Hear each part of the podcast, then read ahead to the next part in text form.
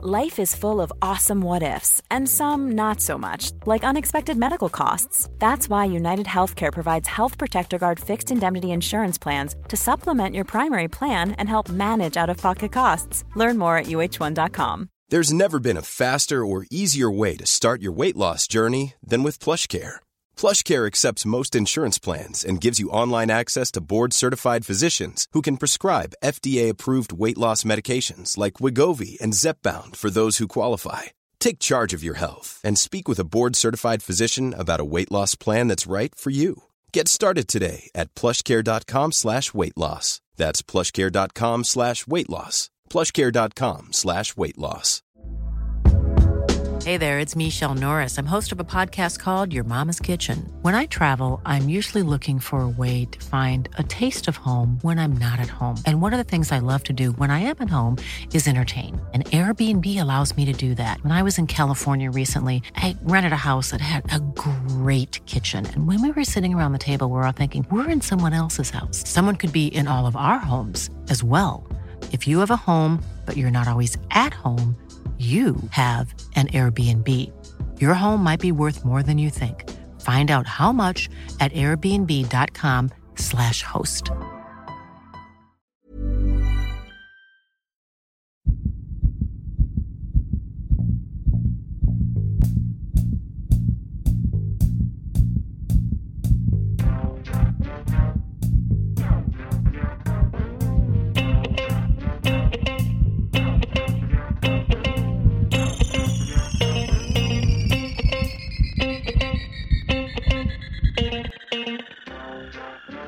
Welcome, everybody, to another episode of Dr. Matt and Dr. Mike's medical podcast. I'm your host, Dr. Mike Todorovich, joined by this guy, some bloke called Dr. Matt. How are you, Matty?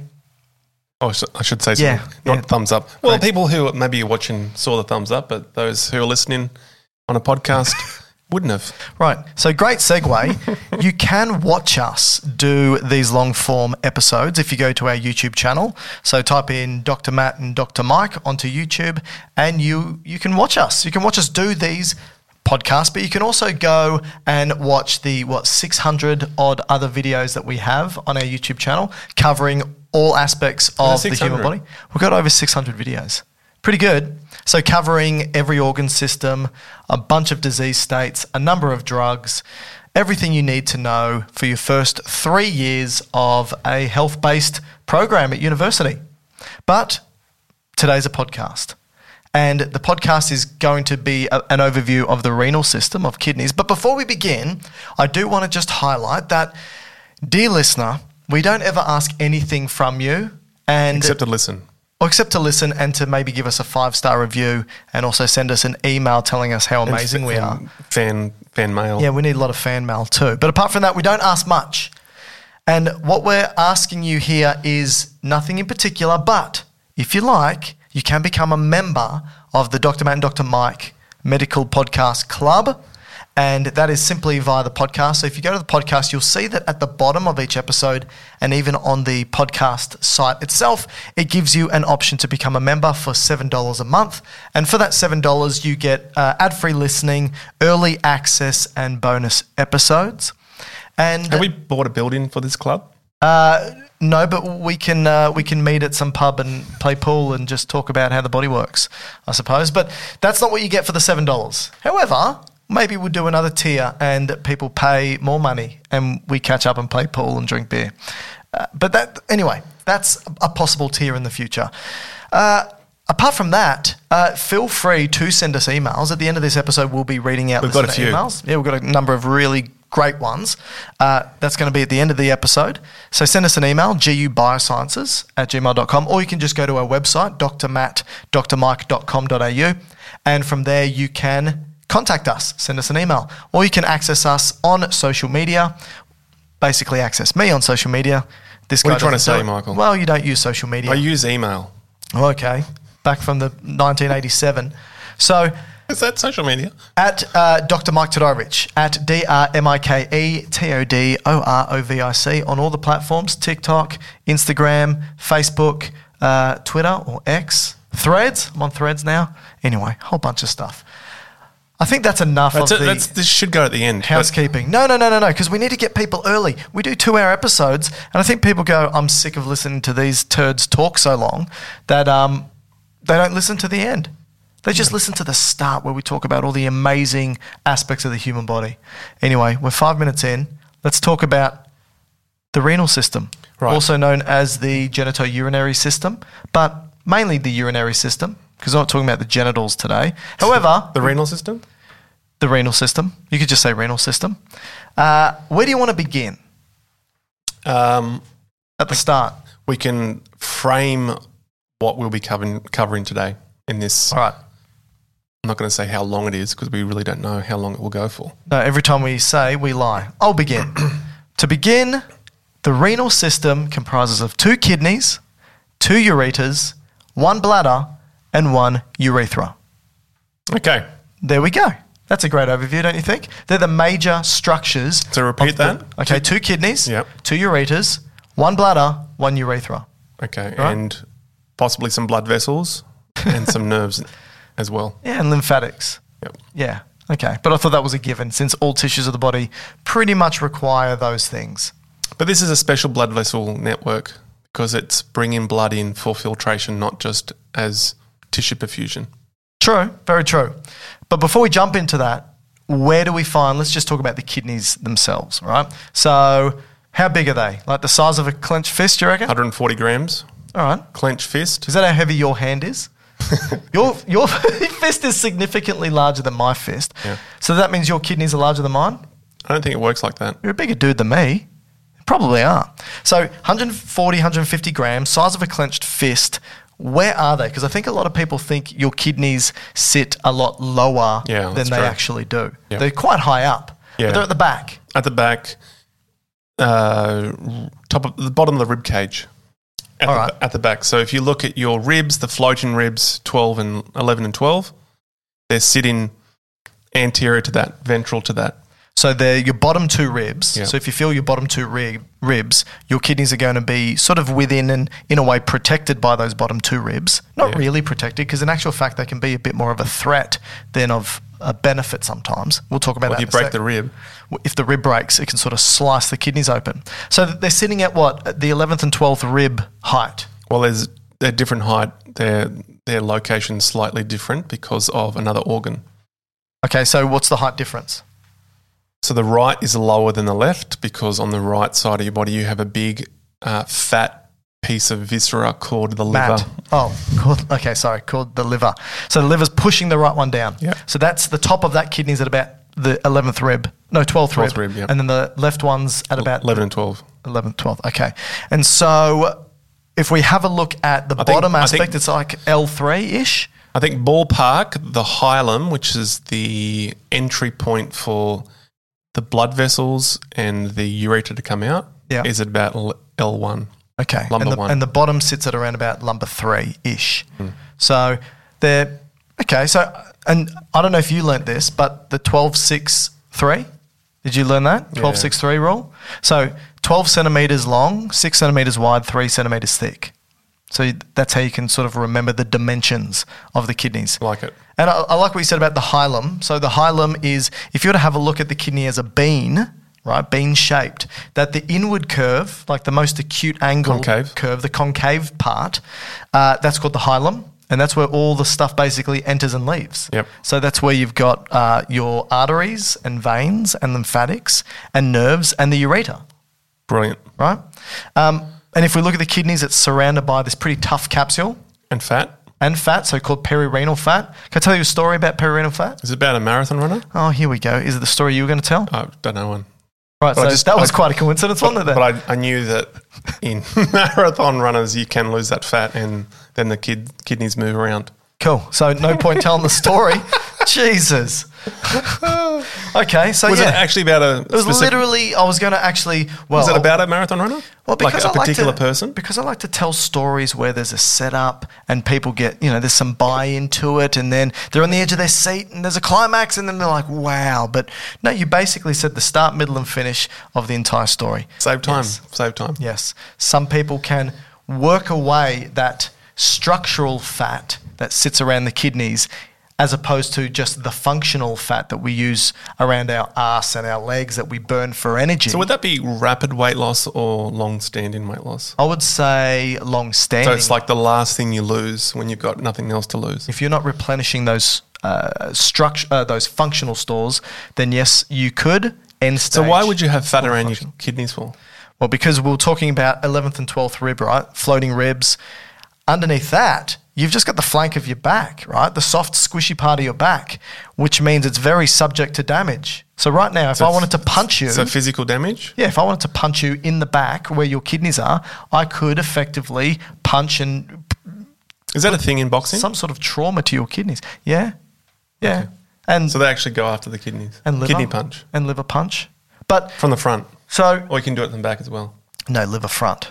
Okay. But if you're thinking about the kidneys, it's not protected very well. Um, you know, your brain's protected by your skull, your heart and your lungs are protected by most of that rib cage and your sternum. You've got other structures protected by other areas that sit quite deep, not your kidneys. So it needs this perirenal fat, and it's pretty hard. This fat, it's very dense, so it's there as a protective mechanism. But so it's again- there for mechanical but also temperature yeah. So it can be yes, exactly. Uh, and also movement. anchorage, yeah, that's right. So like a lot of uh, connective tissue anchor points.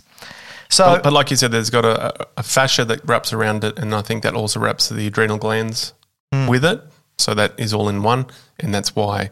But then we spoke about this recently that the adrenal glands weren't really seen as separate organs for a long time because, um, I guess the early anatomists and those who looked into the body thought, probably because it was all wrapped up in one, that the adrenal glands was part of the kidney, but not being the case. and you told us on a previous, I think on a Dr. Matt and Dr. Mike's A to Z of the human body, which I recommend everybody listen to. They're our shorter episodes where we go through a textbook and go through every single term in that textbook. I think we recently went through adrenal gland and you spoke about the embryological origin being different to that of the kidneys. Yeah. So they sort of originated different places and came together, like you and I. I'm the adrenal gland. I'm full of energy. Well, the, your adrenal medulla, let's say. And you're the kidney, full of piss. So, Full of.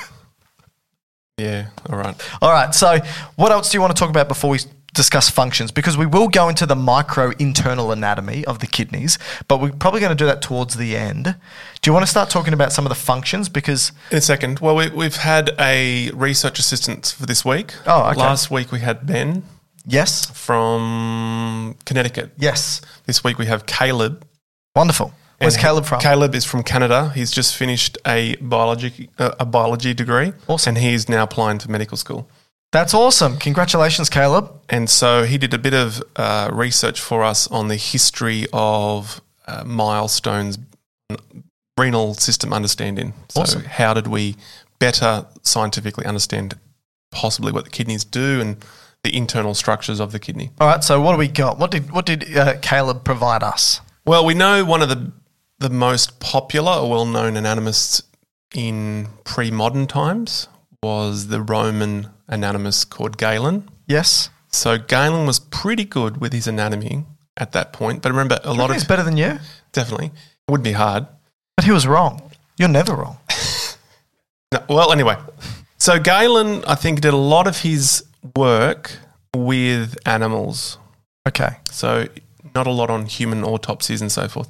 Although, although he was I think a surgeon for the emperors and Pigs. the and the um, g- gladiators. Sure, he wasn't a vet. So, so I'm guessing he probably would have seen some pretty Horrific internal structures. Yeah, but maybe he didn't have time to do well, a lot it wasn't of, illegal at, illegal at the Yeah, time. So to, maybe uh, he just had to quickly peer in and go, oh, that looks something like something. Ah, so he's waiting for some gladiator to have their viscera falling out of their abdomen and go, oh, that looks different to a pig's. But That's pigs right. and humans are pretty similar. Yeah, true. Except one's on all fours and the other one's. I was going to say the other one's a pig. No, one, one- one's on all fours and the other one's on two legs. Right. Thanks that for clearing that one up. so anyway, um, so Galen thought that the kidney worked as a big sieve. Well, it's not that so, wrong. so basically, what happens is the kidney would be like um, uh, a storage device Yeah. that a blood vessel came into, filled it up, and had to go through like a coffee Right. um, yeah. percolator, Filter. Yeah. which then would drain through as urine, and then the ureter would take it to the bladder. Right. Okay. So that was the, the the understanding until we came to Vesalius, who was probably the more modern anatomist. So from- Literally. from, Ren- Renaissance onwards. So he um, said, no, it's probably not so much true. There's probably more stuff to this kidney than just it's just a big sieve. well, I think that is probably, I mean, o- obvious. Considering Well, you it look is at the now. kidneys. And I mean, I think, and we, we will get to this point, but I think a really cool fact to state from the outset is that we all think that your kidneys produce pee, and that, that you know that's its job is to, to make urine, but that's a byproduct of what it does. Yeah. Right, urine is actually the byproduct of the kidney's function. It's like saying the, the function of a factory is to produce carbon dioxide. Right? It's not. It's the function of the factory is to do a range of things, but its byproduct is carbon dioxide. Right. So uh, it's the same for the kidneys. So in actual fact, there's a multitude of functions, but one Which impor- we'll get to. Yes, but one important point that I really, and we'll get back to it, is that your kidneys are really metabolically hungry and hungry for blood, not to eat and ingest per se, even though it, it does take a lot of energy of the body, but it requires the blood for that filtration process. Because one of the most important roles of the kidneys is to take the blood itself and all the products in the blood and sort of weigh it up and determine what do we need to keep, what do we need to throw away. So unlike Galen and what, who was it, Vesalius, Vesalius, who thought that you basically push this fluid or blood into this filter and it all goes through and you pee it out. In actual fact, the kidneys will filter around about 180 litres of blood every day and but only pee out 1% of 1%, that. yep. So that's important because it sounds like a really inefficient process, but it must be done in order to really determine a nice, tightly homeostatic range of all of these substances, which we'll get through. Yep. So that's super important because if the kidneys don't work very well, you can get sick very quick. correct. Right. Yep. Yep. So what what do you want to focus on now? So Caleb had some other information for us. Yeah, this is just the history. So then we went into Eustacia. Oh yes. Let me guess. The Eustachian tube. Well, not this particular one. He did other things. I A think different he did. Eustacia. Oh, I think it's the same guy, but um, he did probably the whole body anatomy. But in reference to the kidney, they started to develop a better understanding of the internal anatomy of the kidney, not just a homogenized organ that was, you know, all the same. Yeah. It had It was different. microstructures to it. And so I think he started to illustrate that it had things like the calyces, the blood vessels that would go in and then break off into smaller parts, the collecting ducts, Yep. the pelvis. And then once we started to develop better quality microscopes, so then we went to Marcello. Marcello Malpa, Mal, oh, Malpigi. So he Marcello Malpigi. So he, in That's good. 1616 1666, he um, discovered the glomerulus, which is the Ball of yarn. I guess you'd say the starting point of the filtrate. Yeah. So where the blood vessel wraps up in this big ball of yarn, and then the filtrate, so the plasma comes out of the blood, essentially, and then we move to 1842, where we have probably a fairly well-known English surgeon anatomist, which is William Bowman Ooh, Bowman's capsule. and he did a lot of work with injecting the kidney, probably in blood vessel and up the ureter. Excuse to, me? To, to work out um, more the intrinsic nature of the nephron, Right. Okay. which is now the the working horse or the working unit of the kidney, right? The nephron. The nephron. Yes. That's So right. we really need this structure to do the job that the kidney does. So we approximately have a million. Said earlier, a million nephrons I don't think we per did. kidney. Didn't you say that start? I'd never said anything about Okay. nephrons. No. Okay, well there you go.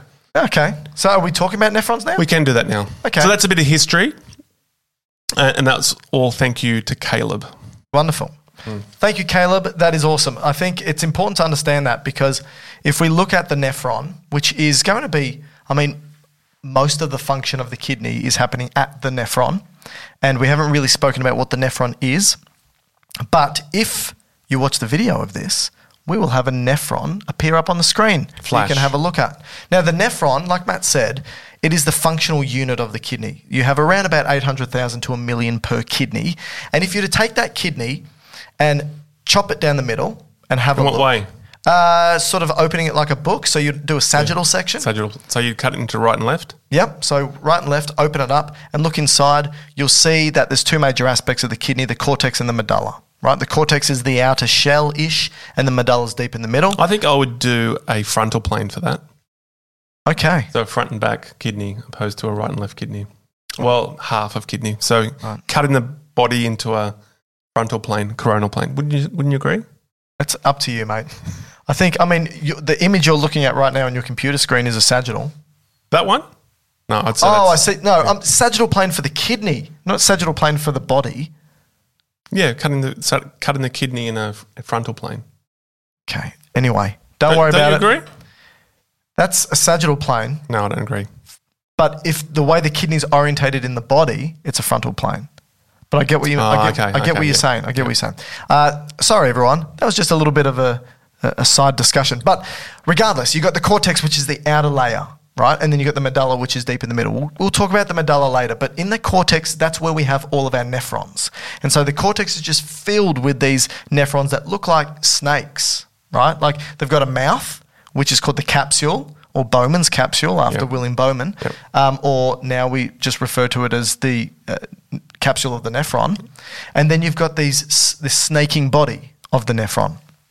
And the snaking body has different aspects to it. You've got the proximal convoluted tubule, then you've got the uh, descending limb of the loop of Henle, also known as the loop of the nephron. I was going to put that anatomist in there as well. Oh, yeah. But I left it out. Uh, Okay, great.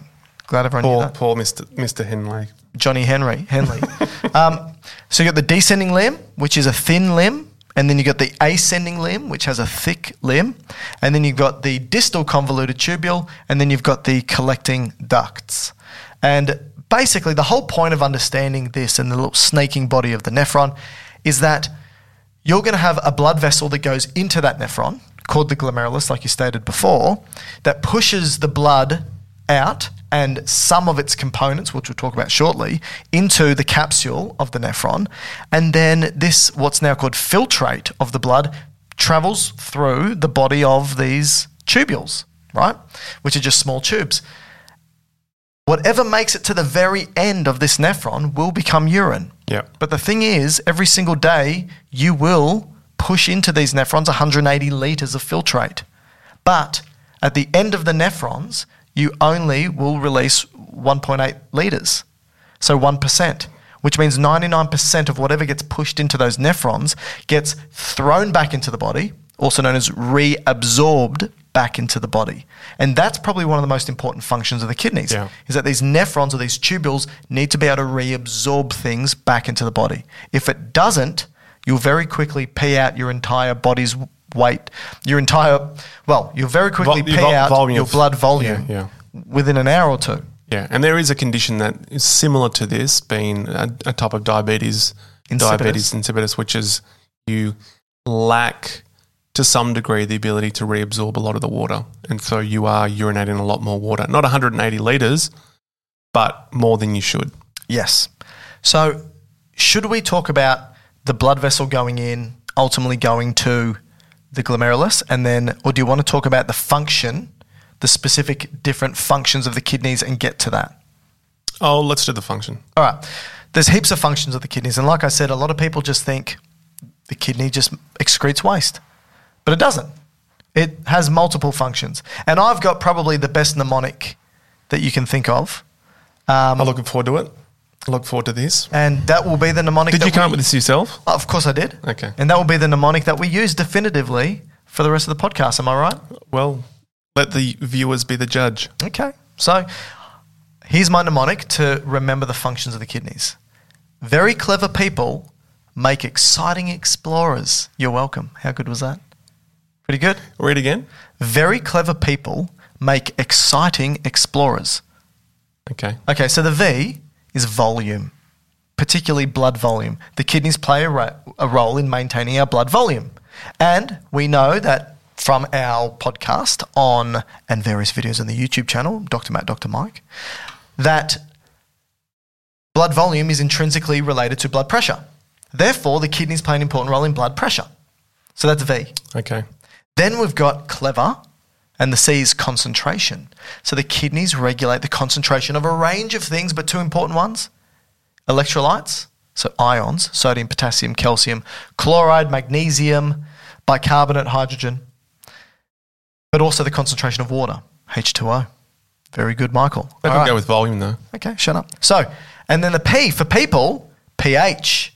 It maintains long term acid base balance. Long term acid base balance. Mm-hmm. Not Very short-term. good. Mm, That's right. That's your lungs. M for make, metabolic. The metabolic function is that the kidneys undergo gluconeogenesis. Is this important for the body though, or- Shut or, up. its own self? Gluco, what the gluconeogenesis? Yeah. Body. Does it do much? Okay, listen to this. Just so you know, because you wouldn't have, you wouldn't know because you don't know as uh, much about the human body as I do, that It's true. in times of fasting, when your body is in need of glucose and you don't have any, that the kidneys will rival the liver in its ability to produce glucose from non carbohydrate based sources called gluconeogenesis. Wow. The kidneys will take amino acids and help create glucose or glucose substrates that will rival the liver's ability to do it. W- Just the There you go. proteins. Just the proteins. Amino acids. so just in amino acids, not not in glycogen. No, because well, the kidney has glycogen stores that it can turn into glucose. But I'm talking about in times of fasting, well beyond the time point that we've used up our glycogen stores. Oh, beyond that. Beyond that, Okay. yes, but it does undergo glycogenolysis. Mm-hmm. So for a diabetic that is going uh, in a state of hyperglycemia, so this could be like a, maybe a DKA for a type one that's diabetic ketoacidosis, or a HHS for a type two, which is what? hyperosmolar, hyperosmolar Yeah, good job. uh, what's that other H? Hyperglycemic Yeah. syndrome?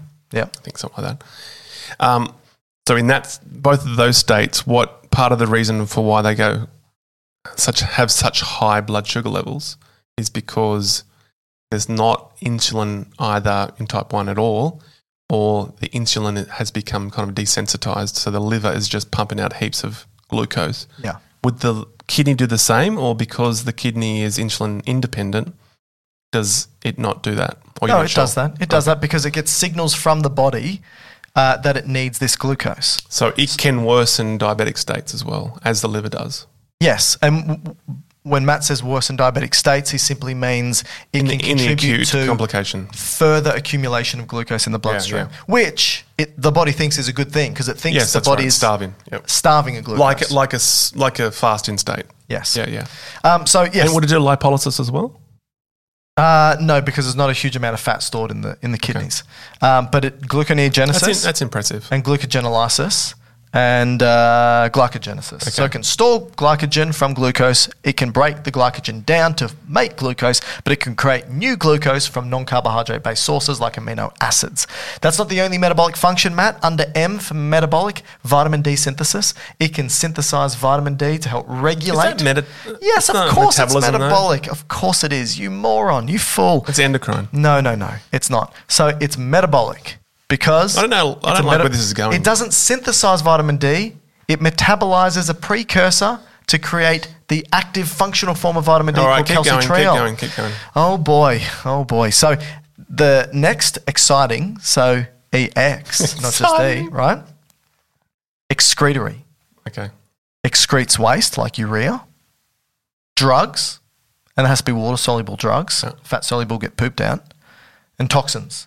So basically, anything that shouldn't be there that is, or anything that's accumulated to a point in Is which toxin a good term? It's toxic. Because I know you hate that term. Well, I hate the term when it's not referring to a toxin, but if you've got a metabolic, So, is it- so isn't toxin just any chemical that's now in a certain concentration that becomes harmful. harmful? Yeah. Okay. So a toxin can be a Wa- lo- water well, potentially if it's Yes. in excess. Yes. Okay. Exactly. But you could have a very low level of a certain compound that shouldn't be in the body at all and it can be toxic. Yep. Or you can have something that's not. So, for example, urea, fine at particular levels. Yeah, but not in high high amounts where you can go into uremic yeah events. exactly. So, excretory. And then finally, for explorers, endocrine. And its endocrine function includes creating hormones. Vitamin D? nope. Renin. This is not Oh, impressive at all. Oh, That's because you're wrong. Renin and EPO. What's EPO? Uh, ureth- urethropoietin. No, erythropoietin. Poietin. No, erythro, not urethro. Ure- urethro. Yeah, that's the urethra. It's got nothing to do with that. No, it's not ureth- erythro not for urethra. for red blood cell. Okay. Yeah, Erythro, yeah, which is red. erythropoietin. Yes, erythropoietin. So renin and erythropoietin, EPO. And so I've got very clever people make exciting explorers. Volume, concentration, pH, metabolic, excretory, and endocrine. Seems similar. That's good, right? Seems similar mnemonic to your uh, antibiotics one, which is all the king's horses and all the king's men. Good and put Humpty Dumpty together again. That- All right, all right. no, wait, wait, wait. So what Matt's referring to is if you go to uh, the YouTube channel and type in Dr. Mike antibiotics, you'll which see is that. which is a popular video actually. Yeah, it's got like a million views. Uh, if you go to that video and have a look, I created and actually created a newer one because I missed out on one or two classes, so it's even. Did bigger you than update what it from the Queen to the King? Because it's, we now have a King of England, I didn't, King of unfortunately. the UK. Um, if you have a look, uh, I use a mnemonic to remember all the different classes of antibiotics, and it's something like all the king's horses. Get and all excited and Yeah. they're explorers. Yeah. Okay. So now it's So time we're for- gonna use that mnemonic Now it's time now. for my one, What, your what? my mnemonic. You've got a mnemonic. Yeah, which you will- didn't say that. Which will outdo your one. Here we go. I think the listeners should decide. The mnemonic Okay. for urinary function is a wet bed. A wet bed. So A W E T B E D. That's it. All right. Let's Very easy to remember because if you have problems with your urinary system, you may wet your bed, Okay. Okay. which is actually incontinence. But anyway, A, acid base balance. yeah. Okay. I like pH better. W, Yeah. water balance. Sure. That's fine. E, electrolyte balance. That's good. I mean, I did put mine together, but that's fine. Yep. Toxin removal. Uh, see, it's what it should be waste. It should be waste, not just toxin. Stick with toxin. Okay. B, blood pressure regulation. Yeah, but I think the kidney's primary role there is blood volume regulation, It's and water the blood balance. pressure is a byproduct of that. Okay. And then E, EPO. Yeah, but why by itself? And, and D, vitamin D. Shouldn't E be endocrine, and then you can put both EPO and renin in there? We could do that. Oh, no, then that's going to be blood pressure. No, so let's stick with a wet bed, easy to remember, sits well with the urinary system. was D? Makes a lot of vitamin D. That Makes, starts a, with a V. makes a lot of D, D, Michael. Makes a lot of sense. Thank you, listeners. All right, so we need to pick one that we're going to follow through with. Um, we'll go with yours, Thank you. but I really would like the dear listener to send an email and say whose is best. Is it a wet bed? Which again, the mnemonic is good, but the actual terms that it stands for isn't super helpful. If I if I had a student that wrote toxins as a function of the kidneys, I would not You'd give them mark a them, correct down. mark You'd mark them down. but I would give them uh, bonus marks for saying what I said. I'd give them bonus mark if they could rem- remember yours. no, very clever people make exciting explorers. I think that's true. All right, so let's start then. Uh, acid base balance, that's A. So you're saying that the kidneys play a role in acid base balance. So what does that mean overall? So what do we mean by acid and base very broadly? this is relating to pH. pH being, I s- I guess you would say, the power of hydrogen, which is the concentration of hydrogen. Or the potential of hydrogen, which Yeah.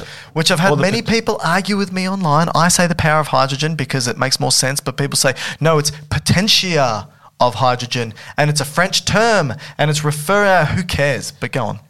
so uh, this is just basically the concentration of hydrogen in tissue or the body, or in Hydrogen- this case, the blood. Hydrogen ions. Hydrogen ions. That's H right. plus. Yep. Yep. And so as this as hydrogen ions start to build up in concentration, the pH because it is uh, a logarithmic, logarithmic yeah, say that again. Sorry. No, lo- log scale, negative log scale. Logarithmic. there Yeah. we go. Negative long, log scale. it actually, um, the pH goes down. So the more hydrogen you have, Yeah. the pH goes lower. Yeah. And vice versa as the You know, I've hydrogen done a ions- video on this that everyone Yep. can listen to or watch.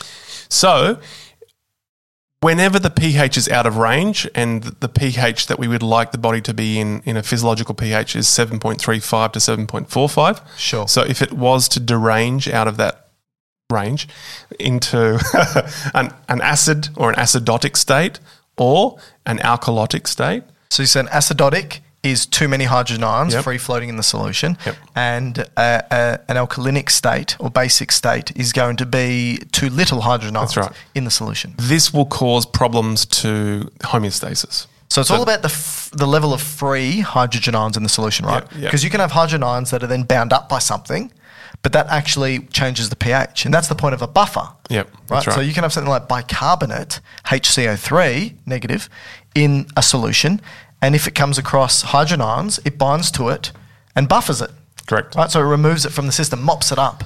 So bases mop up hydrogen ions, and acids are a solution that releases hydrogen Yeah. ions, making the solution acidic. I think that's an important distinction is that hydrogen ions itself isn't an acid. An acid releases hydrogen ions to make a solution acidic. There we and go. the pH is a measure of the hydrogen ion concentration. That's a good point. Um, so how do the kidneys So, what- so play around just with this? so really quickly, how are we likely to get these this state to change? Well, this comes to the bicarbonate buffering system, Yep. and our cells, as a result of producing making ATP, a a gas that it produces as an exhaust fume, was is carbon dioxide. Sure. So e- each cell in your body has the potential or will make CO2, and CO2 gets spat out of the cell and usually encounters pretty quickly water, so H2O, and that's in pretty much all extracellular environments. Yep. Lots of water, and the CO2 and the water merge together in an intermediate of carbonic acid. Yeah. So if you Google the bicarbonate buffer system, you'll see that if you do it in the opposite direction, right? So if I, right now I were to hold my breath, the carbon dioxide that's in my bloodstream, the CO2, binds with the water, like you Yep. said, H2O, and simple like grade three maths, put those things together, it creates H2CO3, Yep. which is carbonic acid. And it's in the term acid. Acids hate themselves, split themselves apart, Into hydrogen and um, bicarbonate. yeah, into H plus hydrogen ion and bicarbonate ion HCO3 negative. So it splits itself into the a- the acid producing substance hydrogen ions and the conjugate base, the thing that can mop it up. And the great thing is it's reversible. Yep, So yep. you know, so basically the point is that through your respiratory system, if your hydrogen ion levels go too high, it just binds to bicarbonate, pushes it in the direction of carbon dioxide production. You breathe, Breathe it out. out. You're at, you effectively breathe out acid. Yeah. By right? So hyperventilation can change your blood pH. That's right. Or, or hypoventilation. Yeah. So the take home point here What's that got to do with the kidneys? Oh, we've got to get to that. Oh, okay. So the take home point here is every cell in your body has the potential to make an acid forming substance, which is CO2, that will meet water, become an acid, as Mike said, split into hydrogen and bicarbonate. Now this if this was to build up, you would become acidic and you wouldn't last for very long. Yeah. So luckily we have a very quick buffering system, which is your respiratory system, and that is a way of getting rid of CO2, and that is to help buffer in the very short term changes within predominantly your CO2 levels. Yeah, short term, because like right now, I could change my blood pH simply by again hyperventilating or hypoventilating. Yep. But my kidneys aren't that quick. That- Not that quick. And so, if, for example, my respiratory system isn't sufficient enough, Yep. and it's not actually, that's not the only buffering, si- it's not No, just there's lungs many. There's or many kidneys. more. We're, we're just kind of Broadly. relying on two main systems on how to buffer or how to monitor your pH levels. But so the kidneys will play around with that. So the way I think about it is if you take that equation that we spoke about, where on one end of the equation, the equation it's CO2 and water, and on the other end it's H plus hydrogen ions and bicarbonate, HCO3 negative. On one end of the equation, the lungs deal with, right? In terms of excretion, In that's terms right. of excretion, carbon dioxide and water. And on the other end, the kidneys can directly deal with. that's right. So the kidneys it's will interesting- directly excrete or, or secrete or reabsorb hydrogen ions and bicarbonate. That's right. Yeah, so that's a good point. So that, what I like to say to my students is CO2. Every cell in the body will make it. Yes. but the only organ that can get rid of CO2 is your lungs. And then when you go to the other end, which is hydrogen and uh, bicarbonate, Yep. every cell technically can probably, to some degree, make hydrogen, but the kidneys is probably the only one that can really excrete hydrogen. Yeah, yeah. And then bicarbonate, the kidneys is the only real organ that I know of that can actually make bicarbonate, which it can do, but it can also reabsorb, which is going to be important for what we're talking about here. So the way that the kidney can regulate pH, if there's a problem with the, the lungs, like you said, so either you are you are not ventilating well, so you're retaining CO2, or you're doing the opposite and you're ventilating too much. Mm. So the kidney has the potential to deal with the hydrogen or bicarbonate. Yeah. Or the other alternative is you're just making too much acid in the body, Yeah, which can happen a number of ways. or you're retaining bicarbonate by other means, like, say, t- excessive vomiting. Sure. Okay. Well, So you could, for example, uh, people have a really high protein based diet. Proteins are made up of amino acids. And so when you deaminate and you break down proteins, Yep. you produce acids, and those acids need to be dealt with. And the kidneys will predominantly be dealing with those acids. And so, y- again, you can change the pH of your blood through your diet. And it's not significant. Uh, uh, Don't, don't get me wrong. It's like people think, oh, I should be eating an alkaline diet or an acid diet. No, no, no, no, no. That- It's not going to change it that substantially because you've got these internal buffer systems and the respiratory system and the renal system that will deal with it for you. So you're not changing anything necessarily intrinsically because your kidneys will handle, literally handle those things. So we got so it handles the hydrogen ions and the bicarbonate ions, and we'll talk later on about exactly how and where it handles this when we go through the nephron and talk about all the specific things that are reabsorbed and secreted at different areas, right? Yep. Okay, so that's one function. That's the A and A so, bed. so the take home point there is if there are s- beginning changes of the pH Yep. in the body, in the blood, all these intermediates that we just spoke about will be in, present in the plasma, which is in your blood. And 25% of cardiac or 20% of cardiac output goes to your kidneys every minute. And therefore, the kidney is making a lot of this into filtrate and then the kidney has the potential to play around with the either the hydrogen by excreting it yep. or by reabsorbing the, the bicarbonate and by doing these two things in a different degrees it has the potential to change the ph Perfect. So that's A. so you don't want to talk specifics here on how and where in the nephron No, I think what we should do is once we go through these functions, we should talk about the filtration process of the Okay. nephron All right. and then what gets reabsorbed and- and secreted where. okay And then we can talk about urine production or, or u- urine creation okay and then where that urine goes and mictuition Okay. and so forth. What do you think? yep Okay. so, that's, the ph A. so it's the a that's acid base Yeah. So you said that's pH, but it's the A, acid base. Terrible mnemonic. Uh, a wet bed. W. water balance Here we go. What do you know about water balance? well water what are we 65 ish percent water Yeah. So That sounds good. Um, very important solvent in the body, and we can't survive well without it. Mm, good point So- that probably everyone already knew. so if we were to lose it, we wouldn't um, survive. All right, my turn. Sounds like uh, you don't know much about f- water balance, so I think I'll take it, mate. You can go, just go Urinate. You can go take a leak, which is Australian for urinate or Mi- mictuate. Micturate. yeah, which is that was my that's my full name. People just call me Doctor Mick, but full name's Doctor Mictuate. All right. Um, yeah. So water balance. So remember that your body's made up of certain elements around about 50 odd elements from the periodic table. And there's going to be f- four main elements that make up like 96% of you carbon, hydrogen, oxygen, and carbon, hydrogen, oxygen, nitrogen. Probably, that's probably right. Sodium. No, definitely not. So those four carbon, hydrogen, oxygen, nitrogen. And if you think about the hydrogen and the oxygen, most of that is bound together as water.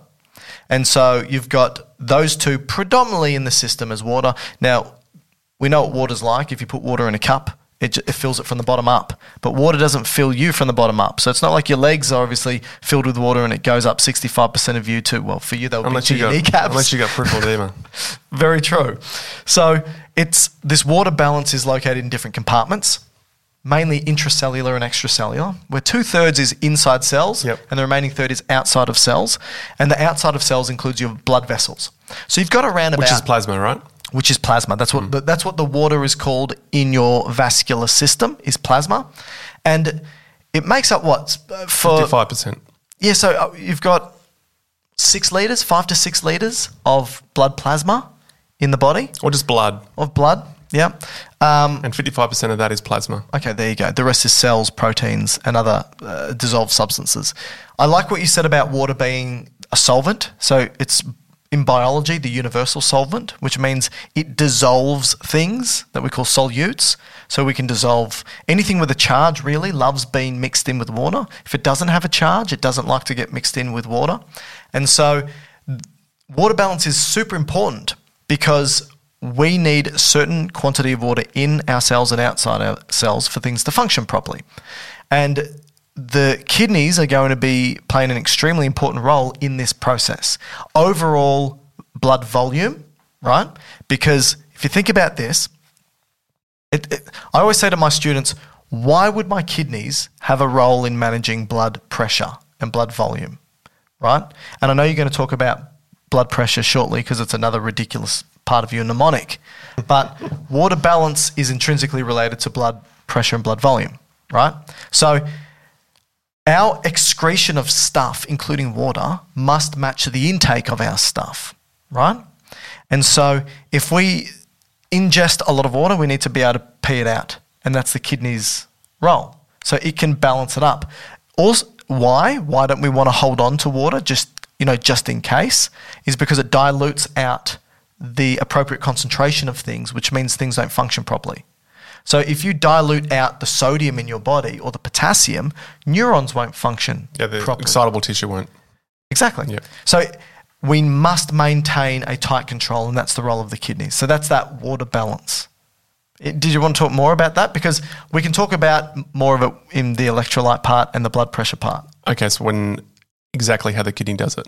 Is Yeah. that what you meant? yeah, because uh, isn't B in wet bed blood pressure? Blood pressure. Yeah, so I think we talk about the control there, don't you think? Okay, All right, so that's AWE. What's the E? electrolytes. So similar thing. It controls the quantity of electrolytes like sodium, potassium, calcium, chloride, magnesium, bicarbonate, hydrogen ions. Predominantly The those. last two go in the acid base. That's A. Yes. All the others are the electrolytes, which are mostly important in the way that the renal or the, the nephron handles these electrolytes at different levels. Yeah. So those seven are the major ions or electrolytes that the kidneys play around with. Again, sodium, potassium, chloride, calcium, magnesium, bicarbonate. And you could probably say hydrogen glucose, ions. right? Yeah, but it's not an ion. It is a charged molecule. Yeah. C6H12O6, the oxygen and the hydrogen have, well, the oxygen predominantly have a partial charge to it. It is a, it is a polar molecule. And it is in your electrolyte drinks.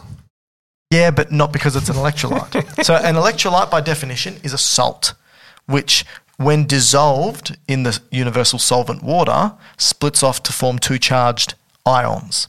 Fair enough. So if you drink salt, sodium chloride, together, there's no charge for that salt because they're sharing, they have an ionic bond, which means they share a charge.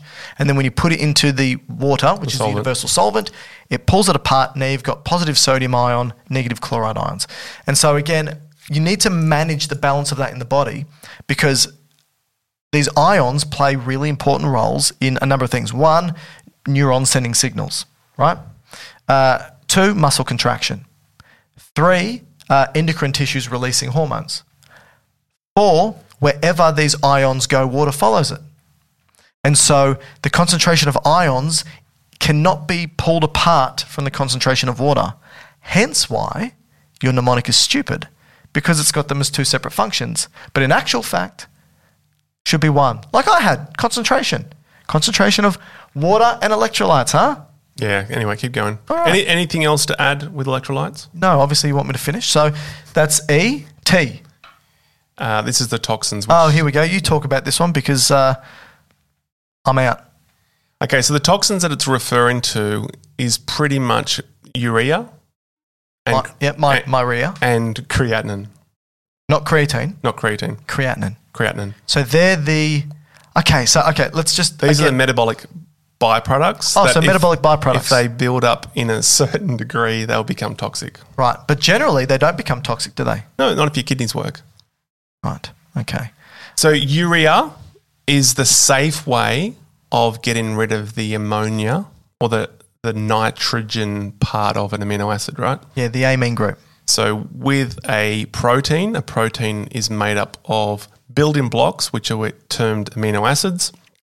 Amino acids can be, if you are catabolizing them, so you're breaking them down to, let's say, make energy, you could break a component or half of it into a carbon based structure that can be made into energy, Yep. which you spoke about with the kidneys and liver, have that capacity. But the amine N, which is the NH3, NH4 plus. NH4 plus. Okay, that part is harder to handle because it is ammonia, right? Yes. and I mean, ammo- NH3, yes. Yeah, I suppose, yeah. and that can be problematic because it would be toxic in that form to the body. That's right. Because that's yeah, that's a substance you clean your bathrooms with. So you Yes. don't want to be cleaning your arteries and blood vessels with that. No, but remember, it's all about the quantity. That's right. And so, And so the way that it's handled more efficiently is the liver can repackage it in the urea cycle into a more stable molecule called urea. yes. Urea then gets excreted into the blood, and then that's just in the plasma.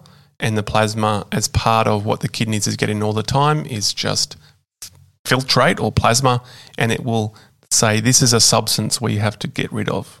Yeah, and the great thing about the, the kidneys as well is it doesn't just rely on the filtration at the glomerulus to get rid of the ammonia or the urea. You can actively secrete urea into the tubules independent of the glomerulus, which we'll Yeah. talk about. But that's important because if we only relied on the glomerulus filtering out these waste products, these metabolic wastes, it probably wouldn't be sufficient enough to get rid of it Right. right? So, uh, we'll again we'll talk about that towards the end about the nephron and exactly what gets reabsorbed and secreted where. But so basically, you're saying that the T for toxin is actually W for waste. Okay, that's cool. So it should be two W's there.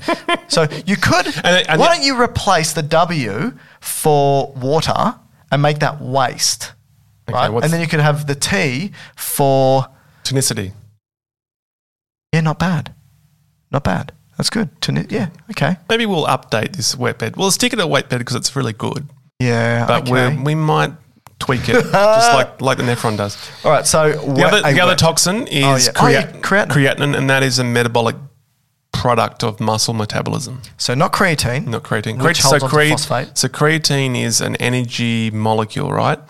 Which is important for very short-term bursts of ATP production. Yes, A byproduct of utilizing this is creatinine. that's right. And the muscles will produce creatinine at a known quantity daily. So you can use creatinine as a measure to know. Yeah, uh, how, how well you're filtering, wh- which I think is a better measure for GFR than urea. Because what's GFR, Matt? Uh, glomerular filtration rate. So, like you just said, urea has the potential to be handled not only at the glomerulus, it can be reabsorbed and then secreted. So, there's different ways that the kidney or the nephron plays around, plays around with urea, Yeah, but creatinine can't that's right. it as soon as it gets put through the in the glomerulus into the filtrate, it, its only portal of exit, I guess. Its only its only trip is. Well, you're doing a good job. Keep its, going. Its only its only trip is the toilet. so you're saying because I'm just going to It say has exactly no what you said. ability to do anything else but go into the bathroom. So you're saying if you have a look at some of these waste products like urea, urea doesn't just go from blood to kidney through the f- glomerulus, right? And then peed out. It can actually be altered at different parts in Yeah. the glomer- uh, uh, along the nephron. So if you were looking at um, the urea status in the blood to tell you how well the glomerulus was filtering, it may not be a, an appropriate measure because Is that correct? Yeah. you can excrete it through different mechanisms, Yeah. right? But you're saying that with creatinine, it's only got one way of being peed out. That's going from blood through the glomerulus into the urine. Into the nephron, it can't be reabsorbed at any point. It just has to end up in the collecting duct, which is then in the So renal creatinine, pelvis. better measure of uh, Filtration rate. filtration rate of- GFR. of the glomerulus. Yep. Okay, great. So that's the waste. Sorry, toxin. That's the the toxins. toxin. Okay, so we've got A wet, now B. Blood pressure. Right, so like I said earlier, the kidneys, Or B for brilliant. B for Barton. Uh, so the kidneys don't necessarily de- play around with blood pressure explicitly. It plays around with blood volume, but by default, that changes blood pressure. It can also, to be technical, Yeah. it can also play around with vascular char dynam- diameter. Very true. Indirectly, but it's important part of it.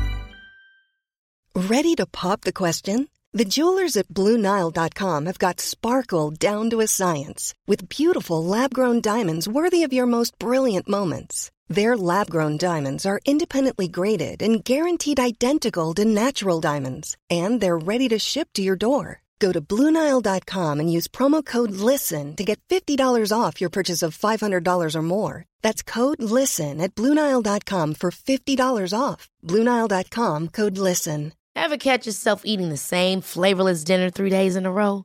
Dreaming of something better? Well, HelloFresh is your guilt free dream come true, baby. It's me, Gigi Palmer.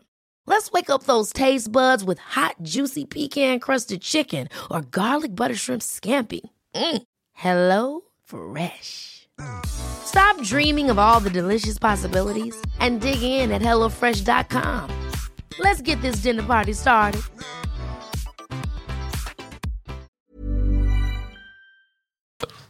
So, So if, you, if we're talking blood pressure here, renin, that's what you're saying? yep. So this is the RAS system.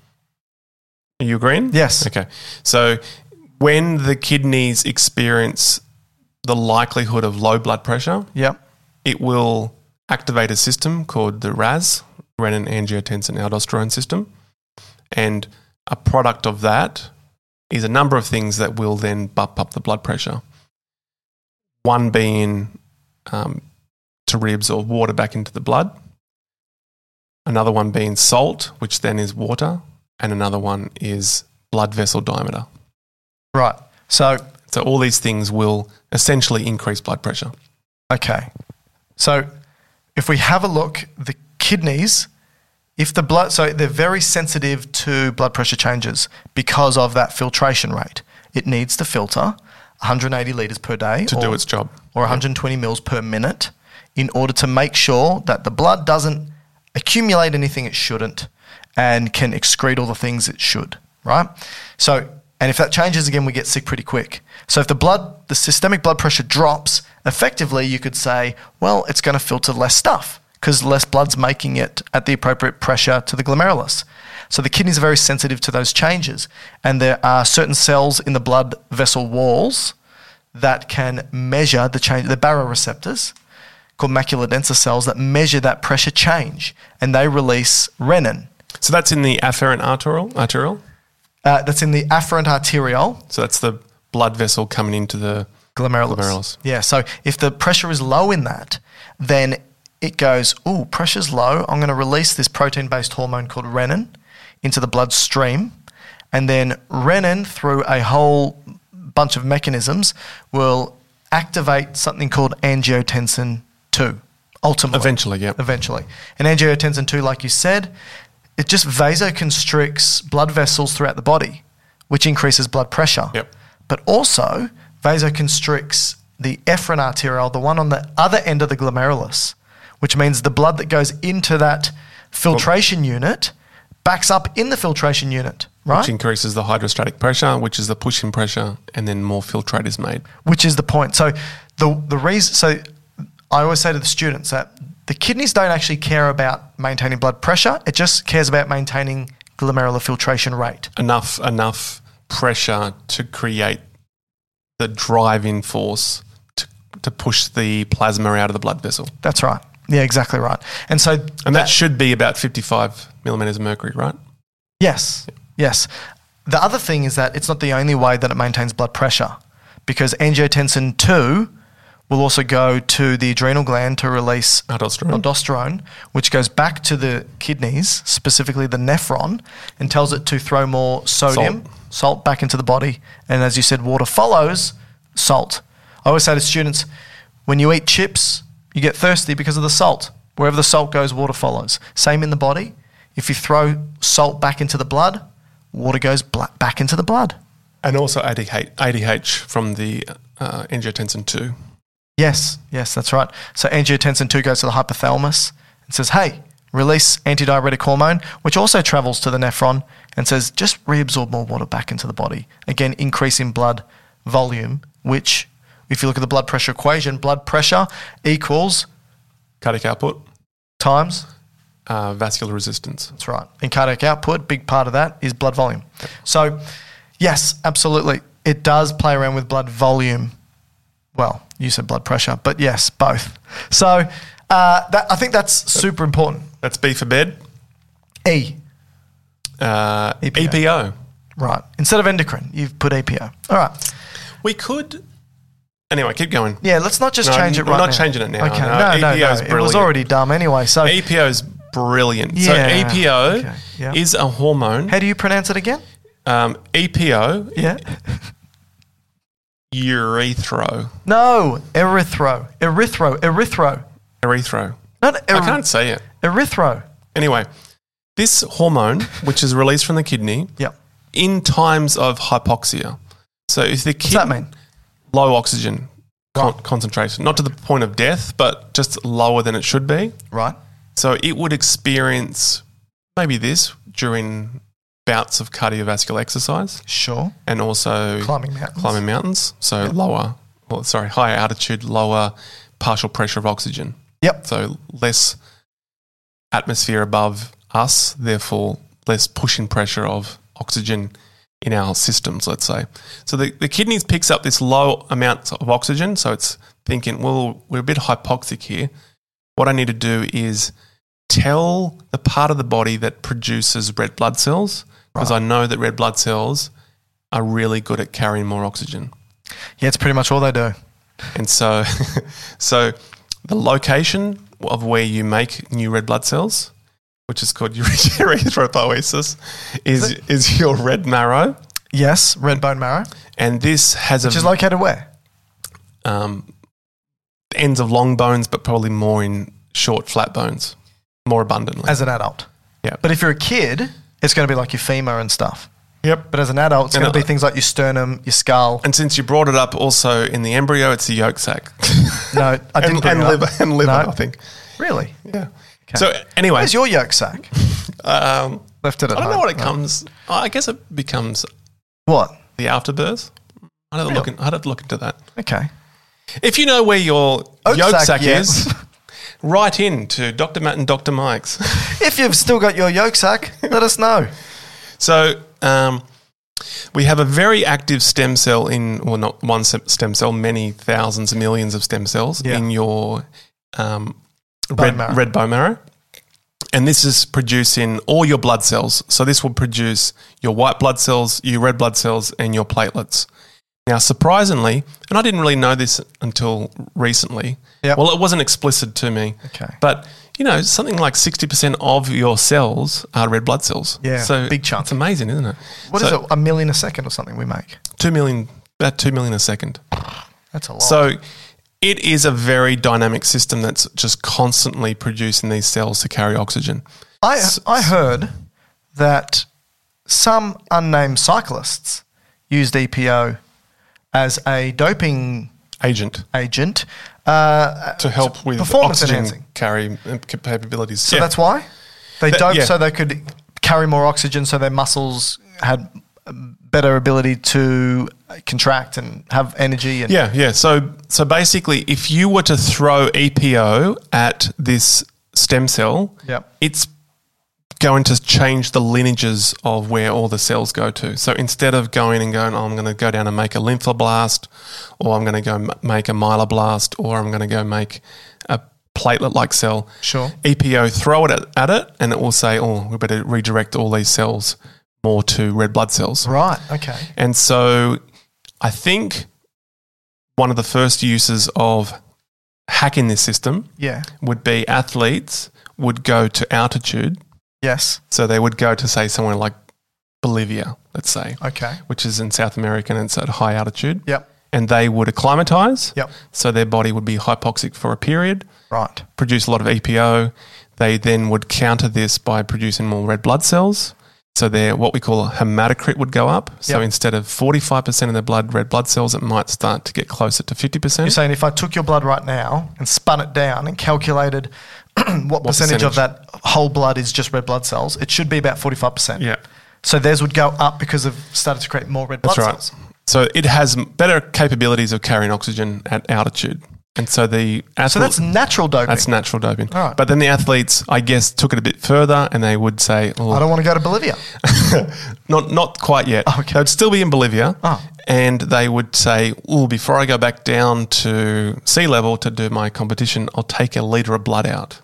Oh, Okay. Okay. So I'll take a litre of my own blood out. While it had the higher percentage of That's red right. blood cells. And then go back down to sea level, reacclimatise, and then just before the event, chuck that lit- litre of blood into my body. Was that legal? Well, I, I, am saying no, but Okay. it would be hard to uh, check for because it's your own blood. But you'd have like seven liters of blood in your body. That's right. Which would be f- Right. probably okay in the short term. Athletes do have more Yeah, blood, so it's yeah. not like they can say, hey, you should only have That's right. X amount of blood in your body. Well, that's interesting. So that would be blood doping. But then I guess as the understanding progressed on exactly what this mechanism is, they then isolated the EPO and then they took that exogenous, exogenously. Yeah, said, well, why go to Bolivia? why take a liter of my blood out? Uh, might as well just take this little drug and do it all for me. Yep. But the problem is, and I think our friend uh, Dr. Rowan. Rowan. Francis on his Medlife Crisis YouTube channel watched this video about these blood doping athletes. Some of them had to, these cyclists had to wake up in the middle of the night to cycle to get their blood moving faster because they were at increased risk of stroke. Yes, because I think they their blood hematocrit was approaching 55% to pos- possibly even 60%. Because remember, the thicker your blood is, the more likely it is to clot. Yep. So it's sl- sludgier, and this is actually Sludgier. so this is vis- viscosity, which also plays around with blood pressure, So sludgier and viscosity. Good and and particularly particularly uh, I think at night your blood becomes more coagulability like, Or now you've just made stuff up. so it's more likely to clot. Okay. So waking up in the middle of the night to jump on their bike to do some exercise prevents them having ischemic strokes. Jeez, that's insane. So that's the risk you take Hope by that's doing worth this. the hope that's worth the Yeah. gold. me- And people died. People Yeah. died of strokes. Okay, so that's uh, the E EPO, that's the EPO. So we're now at the last one, D, vitamin D. vitamin D.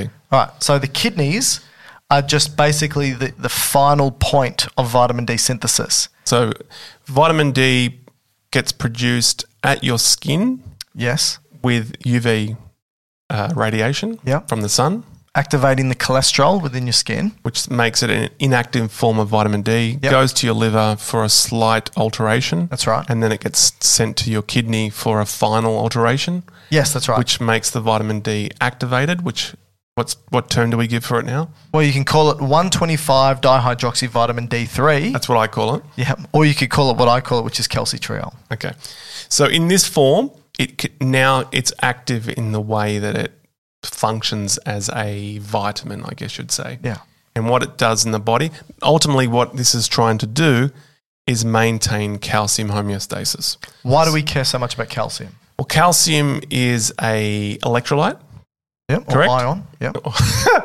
All right. An ion. So it's a, ch- a charged mol- not a molecule, a charged Atom. Atom, there we go. Yep. And so it plays in lots of things in the body, but some Cool, Oh, that important helps some people. important Oh, yeah. some important roles. It helps with muscle contraction. Very true. So it plays an important role with the way that the muscles contract. Yeah, but I'm just trying to So think. calcium is the key that unlocks the The- troponin and tropomyosin Yeah, that's to right. free the, the mice and actin and actin myosin to Yep. embrace because they are to embrace. They're just lovers. Exactly, and that all they want to do is embrace and and and uh, move against each other. Hence, that's All right, what so contraction is calcium is important for muscle the attraction contraction. of contraction. Sorry, so that's go on. one. Yep, Um, for neurotransmitter re- release, very true. So the end of an action potential to get the neurotransmitter out generally is reliant on calcium. Yeah, it tells the vesicles at the synaptic bulb that contain the neurotransmitter to bud off, exocytose, With the release help all of that- calcium. Yep. Okay. Um, blood clotting, yes, that's true. so that's a calcium dependent process. Yep. And also, you know, a lot of internal, so intracellular signaling processes Absolutely. as very important with calcium. And when Yep. calcium is poorly regulated, the cell probably apoptoses or dies. Yes, so uh, a huge um, release of calcium is a good is a, a good signal of cell death. Not a, not good, but it's a. It's an it's- indicator, a way of measuring objectively Yes. whether cells have carked it. you forgot another function of calcium Um, in the bone, man, to make the bone strong. yeah, I don't know. If, I think that's a secondary. No, no, no, no, no, no, no. I So- think that's just the way that the body has adapted over time to go, hey, we need to store this We need a in lot of calcium." high amounts Yeah. because uh, extracellularly yeah, we can't store it because in a certain concentration, if we have too much calcium in a fluid, it bad. becomes a stone. yes. So we go. So maybe Let's, let's, chuck it into our bones. yeah, let's let's make it into a shell, Yep. and then we go. Wait a minute, we don't want that shell on the outside of our body. We want it inside of our body, and then we create bones, and the calcium sort of binds with phosphate, Phosphate, yep. to produce hydroxyapatite. Appetite, appetite, appetite. Yeah, bones hydroxyapatite. have an appetite for calcium. That's right. Um, And so 99% of your calcium in your body is in bone form, and Yes. 1% is kind of in an intermediate form, which is what's trying to be regulated with vitamin D. So when your calcium levels are low, yeah, vitamin D is produced. And as a result, what vitamin D tries to do is bring the serum level, the blood level of vitamin D up. And three main ways it does this is um, helps the absorption of calcium in your gut. Yep. So whatever you've just eaten, if it's got calcium in it, will be more efficiently absorbed. Number two is it plays around with the cells that have the dynamite in your bone. the dynamite in your bone. Yeah, and they explode your bone, which is called osteoclasts. Yeah. And that bone then gets thrown into your blood. And that's what it's one way of getting calcium from your bone. And the other is to tell the kidney, hey, stop excreting calcium, hold on to it and put it back in the blood. These three mechanisms from vitamin D help to raise um, the calcium levels. So th- the way I think about it, and it could be, I mean, it's biology, so it's going to be proven wrong at some point, but because parathyroid hormone is a major regulator of calcium via those exact same mechanisms. Mm. By increasing osteoclast activity to release calcium from the bone into the blood, to increase calcium absorption from the gastrointestinal tract into the blood, and to decrease calcium excretion from the kidneys so it maintains in the blood. And so does vitamin D. So they work synergistically together. But the thing is that, as far as I remember, and I would love to be proven right as opposed to wrong, is that incorporating vitamin D with parathyroid hormone also then helps to play around with phosphate homeostasis. So they work synergistically for calcium, but it's important for phosphate homeostasis as well, because obviously you're going to release not just calcium, but phosphate too. Does that make sense? Yeah. All right. That's uh, And, I when, went and there. interestingly, with that, if you have calcium handling problems, you will likely, and this sits well with the kidneys, you will likely to develop the salt to accumulate into a stone, In what way? well, a kidney stone. Right. Gotcha. So, generally speaking, the majority of kidney stones will be a calcium based stone, Yep. and that's from many, many potential reasons, but the calcium precipitates to a certain degree that its stone will start to form and then grow and grow and grow until it becomes a problem. So Okay. to get rid of it out of Be a, horrible. out of the pelvis into the ureter. So the pelvis of the kidney, not Yeah. just your pelvis. Okay. But the interesting story. So how do you pronounce pronounce this guy's last name? Do you want me to um, just say the start, middle, and finish of the story very quickly? Just to Well, if you know it, if you, if you know it, by all Samuel means. Pepys. Pepys. So Samuel Pepys um, lived. He's an English person. Yeah. Lived in the 1600s. Okay, so he was a diarist and a naval administrator, but he also was part of the member of parliament. So I read this in Bill Bry- Bryson's book. Yep. So this particular person had a genetic, maybe it's genetic, but he had a inherited disorder where he was developing stones. Just constantly. Kidney Yeah. stones. No, actually bladder stones. Oof. So, and this was a problem back in the day because we didn't have the ability to break the stones up, which was I do know this story. You want me to screw it up? Lithro, lith, litho, litho. What's the term? So lithices is the name of the stones. What do- are you referring Just the to? break, the breakdown of stones. We have the ability now in medicine to, you know, send pulse waves through the body into the Yeah. into the ureter to break it up, or maybe go up through the urethra, bladder, ureter to kind of pull the stone out.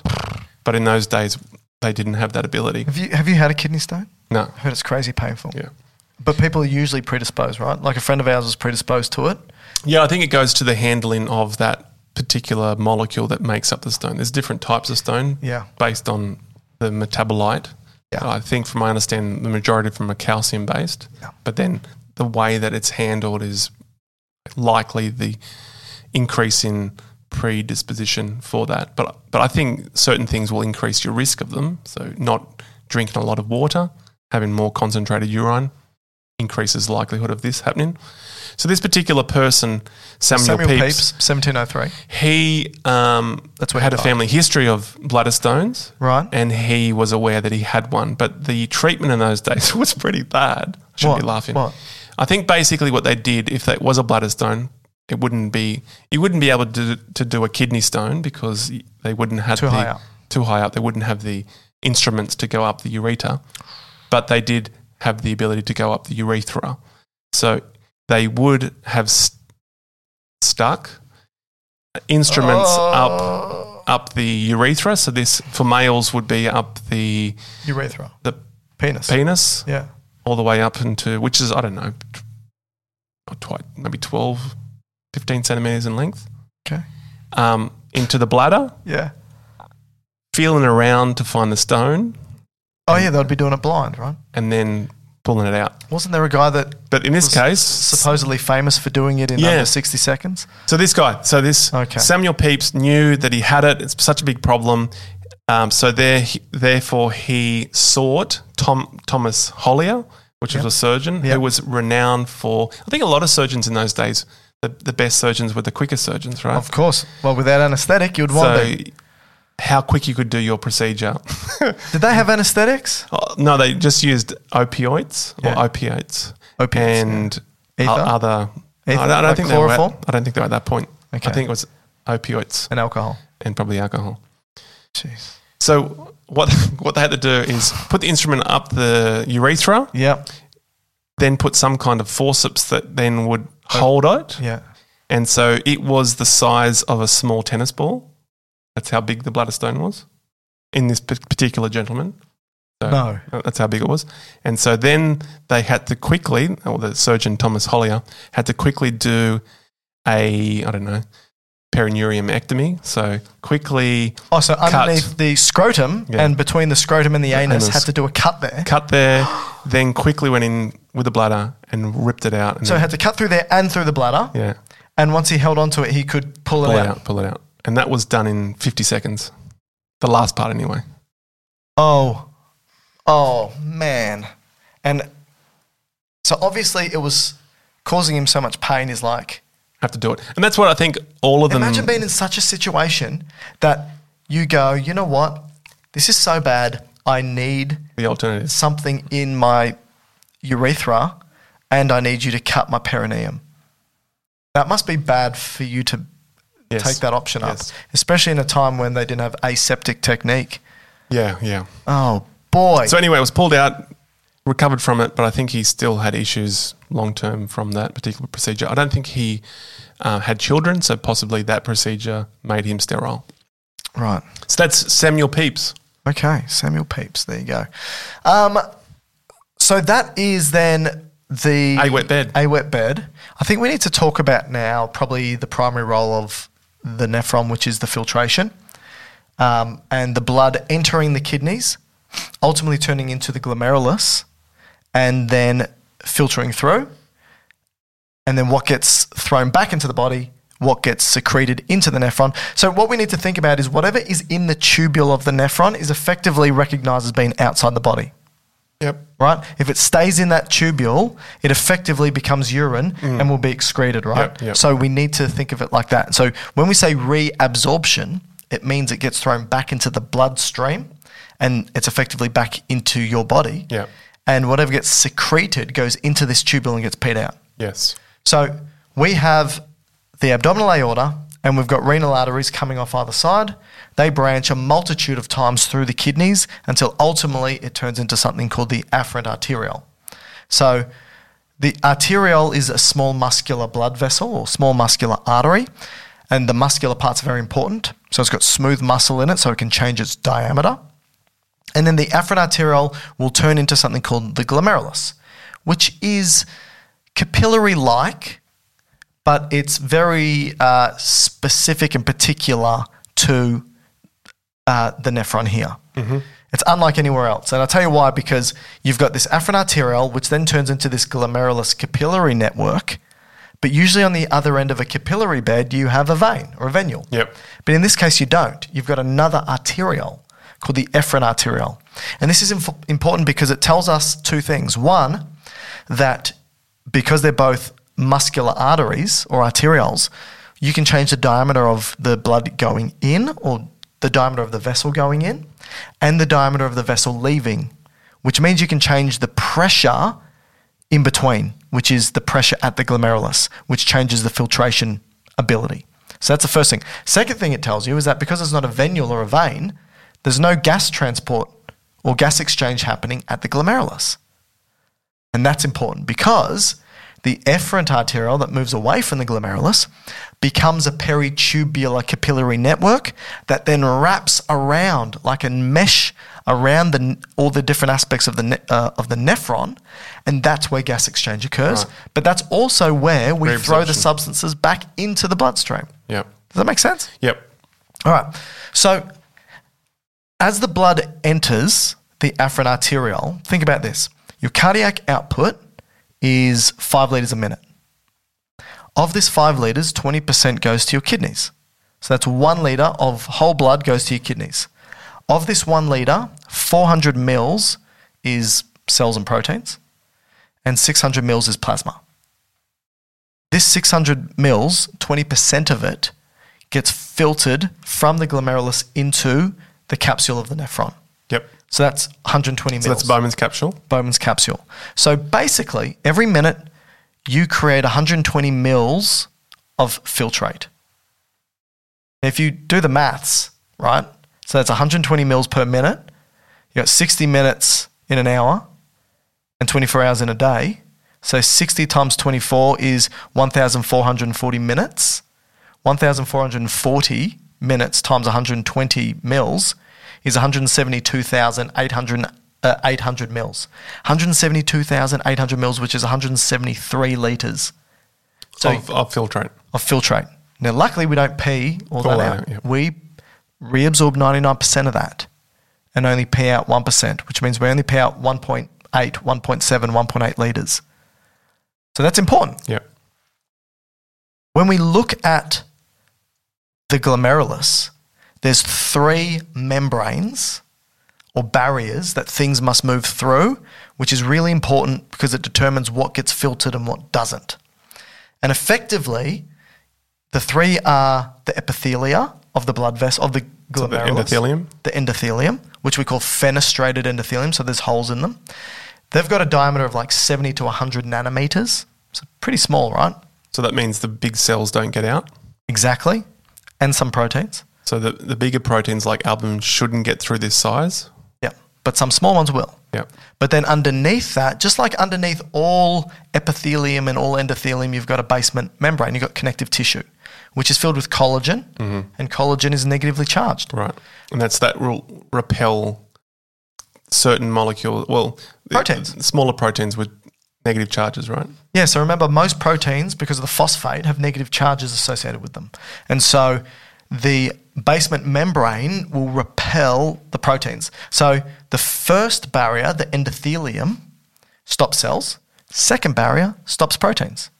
And then the third barrier called podocytes. So these are cells with these feet, arm like extensions, and they basically stop anything like 10 to 40 nanometers. So it basically stops any remaining cells and proteins.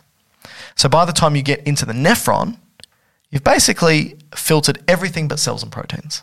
Yep. Does that make sense? Yep. And if you have a disease called glomerulonephritis, it generally damages the um, uh, the basement membrane, the collagen part, which means you filter proteins. Yeah. And you find an increased amount of proteins in your urine. Yep. Yep. All right. We're now in the nephron. Let's So- talk so about. at can this- you talk about the different parts of the nephron? So at this point, we are now filtrate, correct? we are now filtrate. That's right. So we've But not changed- yet urine. So we've changed from blood plasma to filtrate, and we are in the first part of the nephron after the capsule or the Bowman's capsule. Yeah, So this is a snake like tube, that's right. which is fairly convoluted. And that's yeah, by definition. and that's why convoluted it- in what sense? Convoluted in the way that it likes to use big long words and and convoluted takes a long way, long time to get to the point, which is like me. so uh, it's snake-like. So the reason for why we use the term convoluted, well, I actually wouldn't say. Well, yes, it's. but the terms we're going to now use, a lot of the terms will have convoluted in the in the word in. Okay, so it's just important to note this. You know what I'll do? In addition to having images on the YouTube video of this, for the podcast, I'll create some links and people can click on some images I've made that highlight the, the membrane, the glomerulus, and also the nephrons. What do Okay. you reckon? Yeah, good So idea. that our podcast listeners can actually have something visual. I can also Ra- say rather than me, we create transcripts now for all of these podcasts. So if you go to our website, drmatt.drmike.com.au, you'll be able to go to the podcast and go to the transcripts and download the transcripts. okay. Oh, okay. Exciting, Mike. It's Really exciting. I'm Wow. just glad you do this. Yeah. Yeah. Okay, cool. As if you're watching the video right now, you can see I'm super stoked with Matt. All right. So the first part of the nephron post um, capsule Yeah. is short. The term has been shortened it in terms of initialism, in terms of or into PCT, proximal meaning closer to, Yep. convoluted tubule. All right. So that's the first part of the nephron, Like the neck of the snake. yeah, the neck of the snake. Then we go down to this big loop, and that's named after the gentleman who came up with it, Mr. Henley. Or first observed it. Yeah. And so this He didn't loop- create it. No, they didn't create it. Didn't I say discovered? Anyway. No. Okay. So the loop of Henley kind of drops down. That's a descending loop. And then it comes back up being the ascending loop. At this point, can I say that? Remember, we said at the beginning ish that all these nephrons are just in the cortex, Hmm. the outer couple of or maybe centimeter or a few millimeters of the outside. But this loop part dips into the medulla. Yeah. That's important. It is important. Now, the, the, one of the reasons why, why that is. No, don't say it. Oh, we'll get there when we talk about secretion and, and Oh, okay. reabsorption. All right. So, The- that, what's that called? The loop of Henley? Loop of or Henley, nephron which, loop? which has a descending and ascending part and also a thick and thin portion, right? Yeah, so the thin descending and then thick ascending. Okay. Yep. And then we go into the other convoluted section, and this is distal, meaning it's further away from So the tail. start.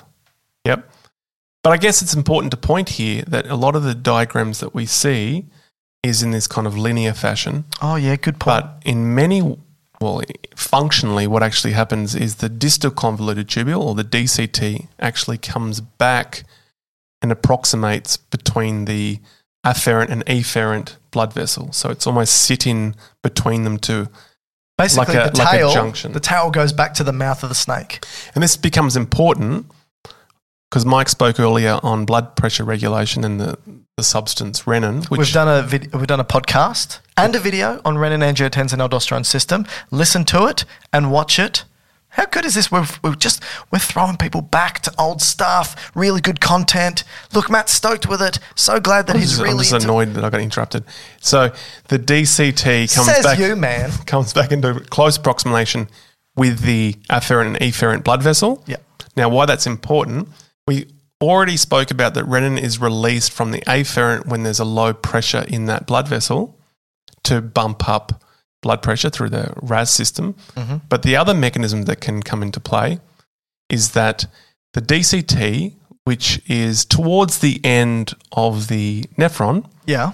if that filtrate, which has gotten to that last part of the snake, is dilute or less concentrated, right? Yeah. It yeah. would assume Yeah. that there hasn't been much filtrate put into it. Okay. So you're saying that because we're filtering 180 liters of stuff in the blood into this nephron, it knows how much stuff should be at each part. Yep. And if by the time we get to the tail, the distal convoluted tubule, the cells there that are sort of tasting what's inside or measuring what's inside the tubule, it knows what the concentration should be. If it's lower, it goes, well, it must not have filtered enough stuff in there. So its thought is blood pressure's lower or glomerular filtration rate's lower. Yeah, so it's di- kind of dilute, which means that through the nephron, through the PCT, through the descending, through the ascending loop, once it's got to the DCT, Yep. the substances in the filtrate have been everything's been pulled from it because there hasn't been much filtrate at all. Right. That means it's not really as concentrated as you'd think. Therefore, it goes, mm, that means we must have a low blood pressure. Yep. So, what I'll do here is I'll also release renin. Perfect. Yeah. Perfect. So, it's so kind of. there's two stimuli. Two stimuli. There's actually three stimuli to release renin. Did you know that? Do you want me to tell you the third? Or- Go for it. You're going to do it anyway. So, So the the first is the macula denser cells at the afferent arteriole measuring the pressure of the blood coming in to the glomerulus. If that's low, renin released. If the concentration of stuff in the distal convoluted tubule, specifically sodium or sodium chloride, is low, renin release. And the third is sympathetic innervation. oh, yes. to the cells that basically stimulate renin release, macular denser cells, and that will release it. Why? Is that- why is that- sympathetic? Is that beta 2? uh, it is uh, juxtaglomerular cells. Oh, uh, yes, yes, it is. Okay. So juxtaglomerular cells have sympathetic innervation to it, and they're the cells that sit between the macula densa and the um, and what's the name of the macula densa measures the density Juxtaglomerula juxtaglomerular cells. or the mesangials. Yeah, mesangial cells. Okay. So, yes, they're the three sympathetic. Why sympathetic? Because when you have a fight or flight response, you want your blood pressure to go up. Yep. And it can do it through renin. And that's why sometimes they think that there might be a sympathetic issue with blood pressure, and it can be addressed possibly by having medications that play with this renin angiotensin aldosterone system. Yep. Yep. All right. So, what's after the distal So, convoluted tubule? after the distal convolutional is then the collectin duct, yeah. So, there's ducks in here now. the cl- collectin uh, DUCT, not DUCK. Right. So, the duct then probably receives m- multiple. Um, Beaks. the collectin duct, which is now heading off to the calyces, Pond. Oh. which you could call uh, you could call the calyces the pond. Uh, I suppose it's, pond- it's the pond. collecting the, Yeah. the urine. Anyway, um, so the collectin duct can, can actually receive the exit points from multiple nephrons. Right. So it's not just a single endpoint. Oh, There's true. there- many can drain into it. All right, we'll get back to the collecting duct. Let's now talk about once. So the blood's got a whole bunch of stuff in it, right? Ions, water, um, acids, bases, waste products, uh, whole, To- whole bu- toxins. whole bunch of stuff. So let's talk about what gets first, because we said of the 180 liters that's thrown into the nephron, 99% gets thrown back out. So what gets thrown back out? So the, f- if we think about this, at the proximal convoluted tubule, 65% of the filtrate gets thrown back into the body here. At the loop of Henley, the whole loop, I'm talking about the thin descending and the thick ascending, only 15% of stuff's thrown back. At the distal convoluted tubule, 15% of stuff's thrown back. And then at the collecting duct, about 5% of stuff Okay. is thrown back, right? So the proximal convoluted tubule, super important. Now, firstly, I want to talk about this. If the afferent arteriole, if the blood that's coming into that afferent arteriole, if the blood pressure goes up, right? G- Let's say it's 100 millimeters of mercury and then it goes up to 120 millimeters of mercury. Luckily, there's what we call this autoregulation of the diameter of the afferent arteriole. So it can feel the pressure change and it can auto respond. Without the release of certain chemicals yet, it can just constrict and dilate. Now, it does obviously release chemicals to do this, but we'll talk about it in a sec. This auto regulation is so important to respond to. Uh, massive changes in blood pressure so that it doesn't alter the way your kidneys filter stuff. Yep. So let's just say that auto regulation of the afferent arteriole didn't work and we went from 100 millimeters of mercury to 120 millimeters of mercury. We've now increased the pressure by 25%. percent Effectively, you could increase the GFR, glomerular filtration rate, by 25%, which means you go from expelling one and a half liters of u- urine per day to 46 and a half liters of urine Wow. per day. Because you've only got six litres of total blood volume, you're going to pee out your entire blood volume within a few hours. So, this auto regulation of the arterioles are super important, right? And there's not just the auto regulation, there's also certain chemicals that are released to help play around. And generally speaking, there's many, but the most important ones are for uh, vasodilation Of the afferent? of the afferent arteriole, the one coming in, is prostaglandins and nitric oxide. And an important vasoconstrictor of the afferent is noradrenaline Mhm. and angiotensin 2. But here's the thing angiotensin 2 is a more potent vasoconstrictor of the efferent, the one exiting. And the reason why it does do both, right? So angiotensin 2 which is released ultimately at, by renin, or at least activated through the process of the renin angiotensin aldosterone system, wants to constrict both the blood vessel going in and the one going out. But that's not going to help increase glomerular filtration rate. So, luckily, when this happens, nitric oxide and prostaglandins are also released to counteract its constrictive eff- uh, effect at the afferent and only has a constrictive efferent effect. So now you've got vasodilation of the blood coming in and vasoconstriction of the blood going out. So blood backs up into the glomerular capsule, And you still get uh, filtration. increased filtration. So this rate. is all like paracrine signaling. So it's all local, not whole body. exactly right. Eh, Perfect, perfect. But saying that, with with the idea of prostaglandins, if you were to take a fairly common medication, which is a drug that blocks prostaglandins, NSAIDs, yeah. it could then impact the way that this regulation is maintained. Yeah, so if you have too many uh, ibuprofen, aspirin, diclofenac, celecoxib, in theory, they could. But maybe not so much the COX2 inhibitors, right? Because they're a bit more selective for, so they're less kidney impacting, right? They are. In Yeah, theory. in theory. But again, it's all about, if you have a look at the research and the data with prostaglandins, it's all about doses. If you go up to a particular dose, Oh, okay. they all they all block all yeah, because the same they, are not, prostaglandins. they're not completely selective. Um, exactly right. That's right. Yeah. Yeah, yeah. yeah. All and, right, a- so- and a good indication of that is aspirin. Aspirin in small doses is COX1, and hence why it does blood clotting or, let's say, uh, platelet aggregation blocking. But if you take a high enough um, aspirin, it then does its standard anti inflammatory pain. That's right. So that's a high dose aspirin. Yeah, exactly So right. it still does COX2, but just not as selective as one. So we're at the proximal convoluted tubule. 65% of stuff is reabsorbed here. And this includes ions. Now, from now on, when I say ions, I'm going to specifically mean sodium, chloride, potassium, calcium, and magnesium. Right? So every time I say ions, they're the five that are going to be the ones I'm referring to. Okay. So the proximal convoluted tubule, we throw back from the tube into the body ions, those ones. We also throw back bicarbonate. We also yeah, so that's going to be for the acid base. Yeah. Yep. We also throw back water. We throw back amino acids. We throw back urea, Mm-hmm. and we throw back glucose. Why is this important? The last one in Yeah, particular? glucose. Yep. Well, glucose is a very important carbohydrate that's um, pretty much the best way that we can make ATP in the body. So, every cell generally would like to get glucose to be able to add with oxygen to make ATP. And so, if you were to lose your glucose here into urine, you would l- be losing the point of eating. So, you'd be losing a lot of sugar, therefore, your ability to make ATP efficiently. But then the issue, because this becomes a problem in a condition known as diabetes, Mm-hmm. particularly diabetes mellitus, and this is actually where the term comes from.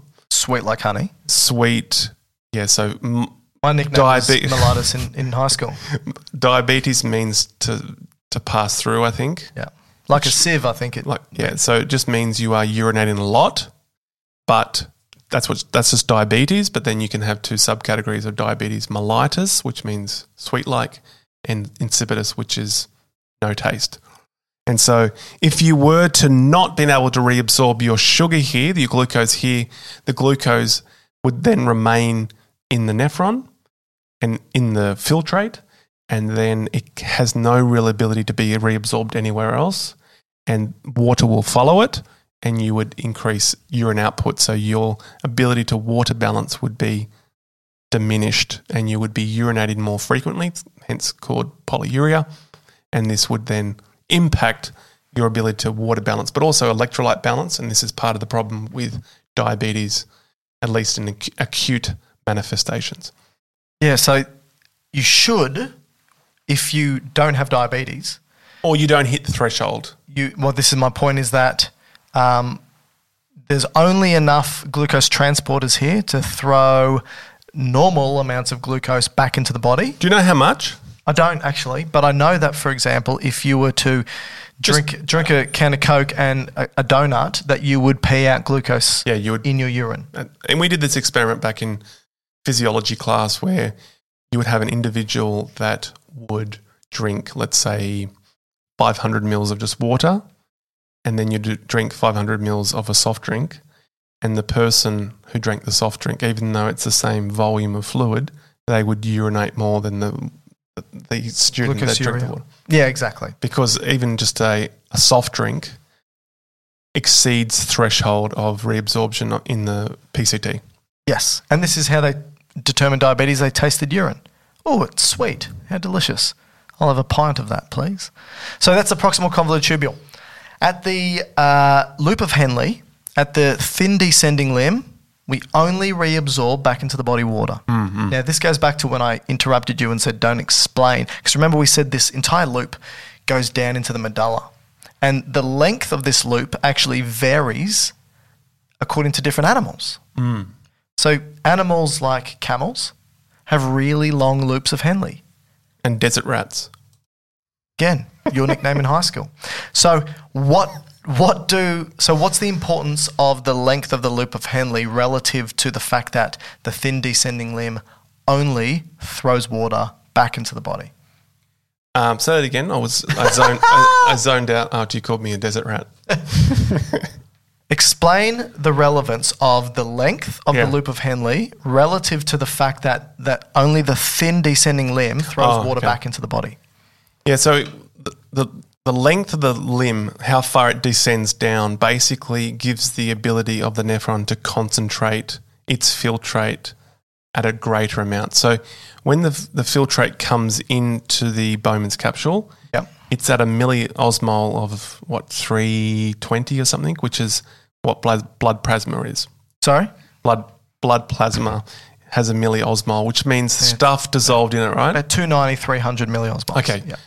But as you go down the limb, uh, the- down the nephron, because it's going deeper, it is kind of heading into a higher concentrated area. So it's kind of going into a region of the kidney that has more things dissolved In the extracellular. in the fluid. extracellular fluid. Yep. And this is kind of the counter current mechanism, right? And so why is, why is that important? Because you then have the ability to make your filtrate more concentrated. So generally speaking, But that's not the point. But the point is the op- is the opposite. Well, not the opposite, but what's happening in the other direction is that the longer the limb, the more chance you have of throwing water back into the body. Yeah. So maintaining hydration. Right. And the byproduct of maintaining hydration, so pulling water out of the filtrate, is you concentrate the urine. And so, like you said, animals that have generally moved out of the water onto land because we're not haven't got water in abundance anymore. We need to be better at balancing the water in our body. And so, animals who have more scarcity of water, they're going to have generally a longer loop of Henle. Yes. So, like you said, all the animals that are like desert living animals, they're going to have a really long loop. I think our ability to, is to get to 1200 milliosmoles, but I'm guessing some of those animals might Oh. get well beyond 3000. Yeah. And so, s- like the desert rat, as I knew, it doesn't actually secrete fluid anymore as urine. It just pees out crystals. Yeah, yeah. I'm not sure about camels. Which hippies sell for like f- forty dollars a pop. Uh, that was a joke. Right, so, right. Um, As lamps. so okay, that's the that's the thin descending limb. Then the thick ascending limb, we reabsorb ions. So those five that I said, and bicarbonate. And that's interestingly then called the diluting limb because you're Makes sense. pulling all the salt out of it. Yeah. So you're actually making it more dilute. Yep. Even though you're not pulling the water out of it, but you're pulling all the salt out of it. Or at least, what is it? Chloride, two chlorides, and a sodium? Is it potassium as well? This is important because this is why one of the most important or most common diuretics at work at this particular part of the nephron. Yep. Um, then at the distal convoluted tubule, you reabsorb ions, bicarbonate, and water. Uh, and then at the collecting duct, sodium, chloride, bicarbonate, water, and urea. So you can see all the different things that we're throwing back into the body. But we also are at these different areas secreting, actively secreting things that uh, we go, oh, we actually don't want that in the blood. Let's throw that into the tubule. So it's sort of bypassing the glomerular filtration and just getting thrown straight from the peritubular capillaries, those capillaries that are wrapping around the tubules, and chucking them back in. So, for example, at the proximal convoluted tubule, we're throwing back into the tubules to be peed out urea, uric acid, creatinine, hydrogen ions, various water soluble drugs, and ammonia. Uh, at the uh, thin descending limb, we can throw urea back in. And I think with urea, I could be wrong here, but I think urea actually sits rather than going back in the blood. I think it just sits more in the extracent- extracellular environment to create the gradients. Yeah, I think it's a big part of that gradient. Uh, nothing really gets reabsorbed at the thick ascending limb, but at the distal convoluted tubule and the collecting ducts, we tend to re, uh, secrete, sorry, not reabsorb, secrete. We tend to secrete hydrogen ions, drugs, and ammonia. So, again, the things that you like, we don't want. If it's too acidic, let's throw these hydrogen ions out. If we need to pee it out and get rid of it, let's throw these drugs out, water soluble, and let's throw this ammonia out because it can elevate and become toxic. Yeah. So, at the end of all this, at the end of playing around with all these different uh, substances and fluids, at the very end of this collecting duct, we will drip, drip, drip, literally drip out filtrate, which was probably now you could call urine because you can't play around with it anymore, really. What you're saying is Galen was right. In a way, yeah. So, in a day, 1.8 odd litres is going to be dripping at the bottom of this collecting duct. Now, here's the thing let's go into the microanatomy of the kidneys, right? Because now the collecting duct moves from the cortex into the medulla.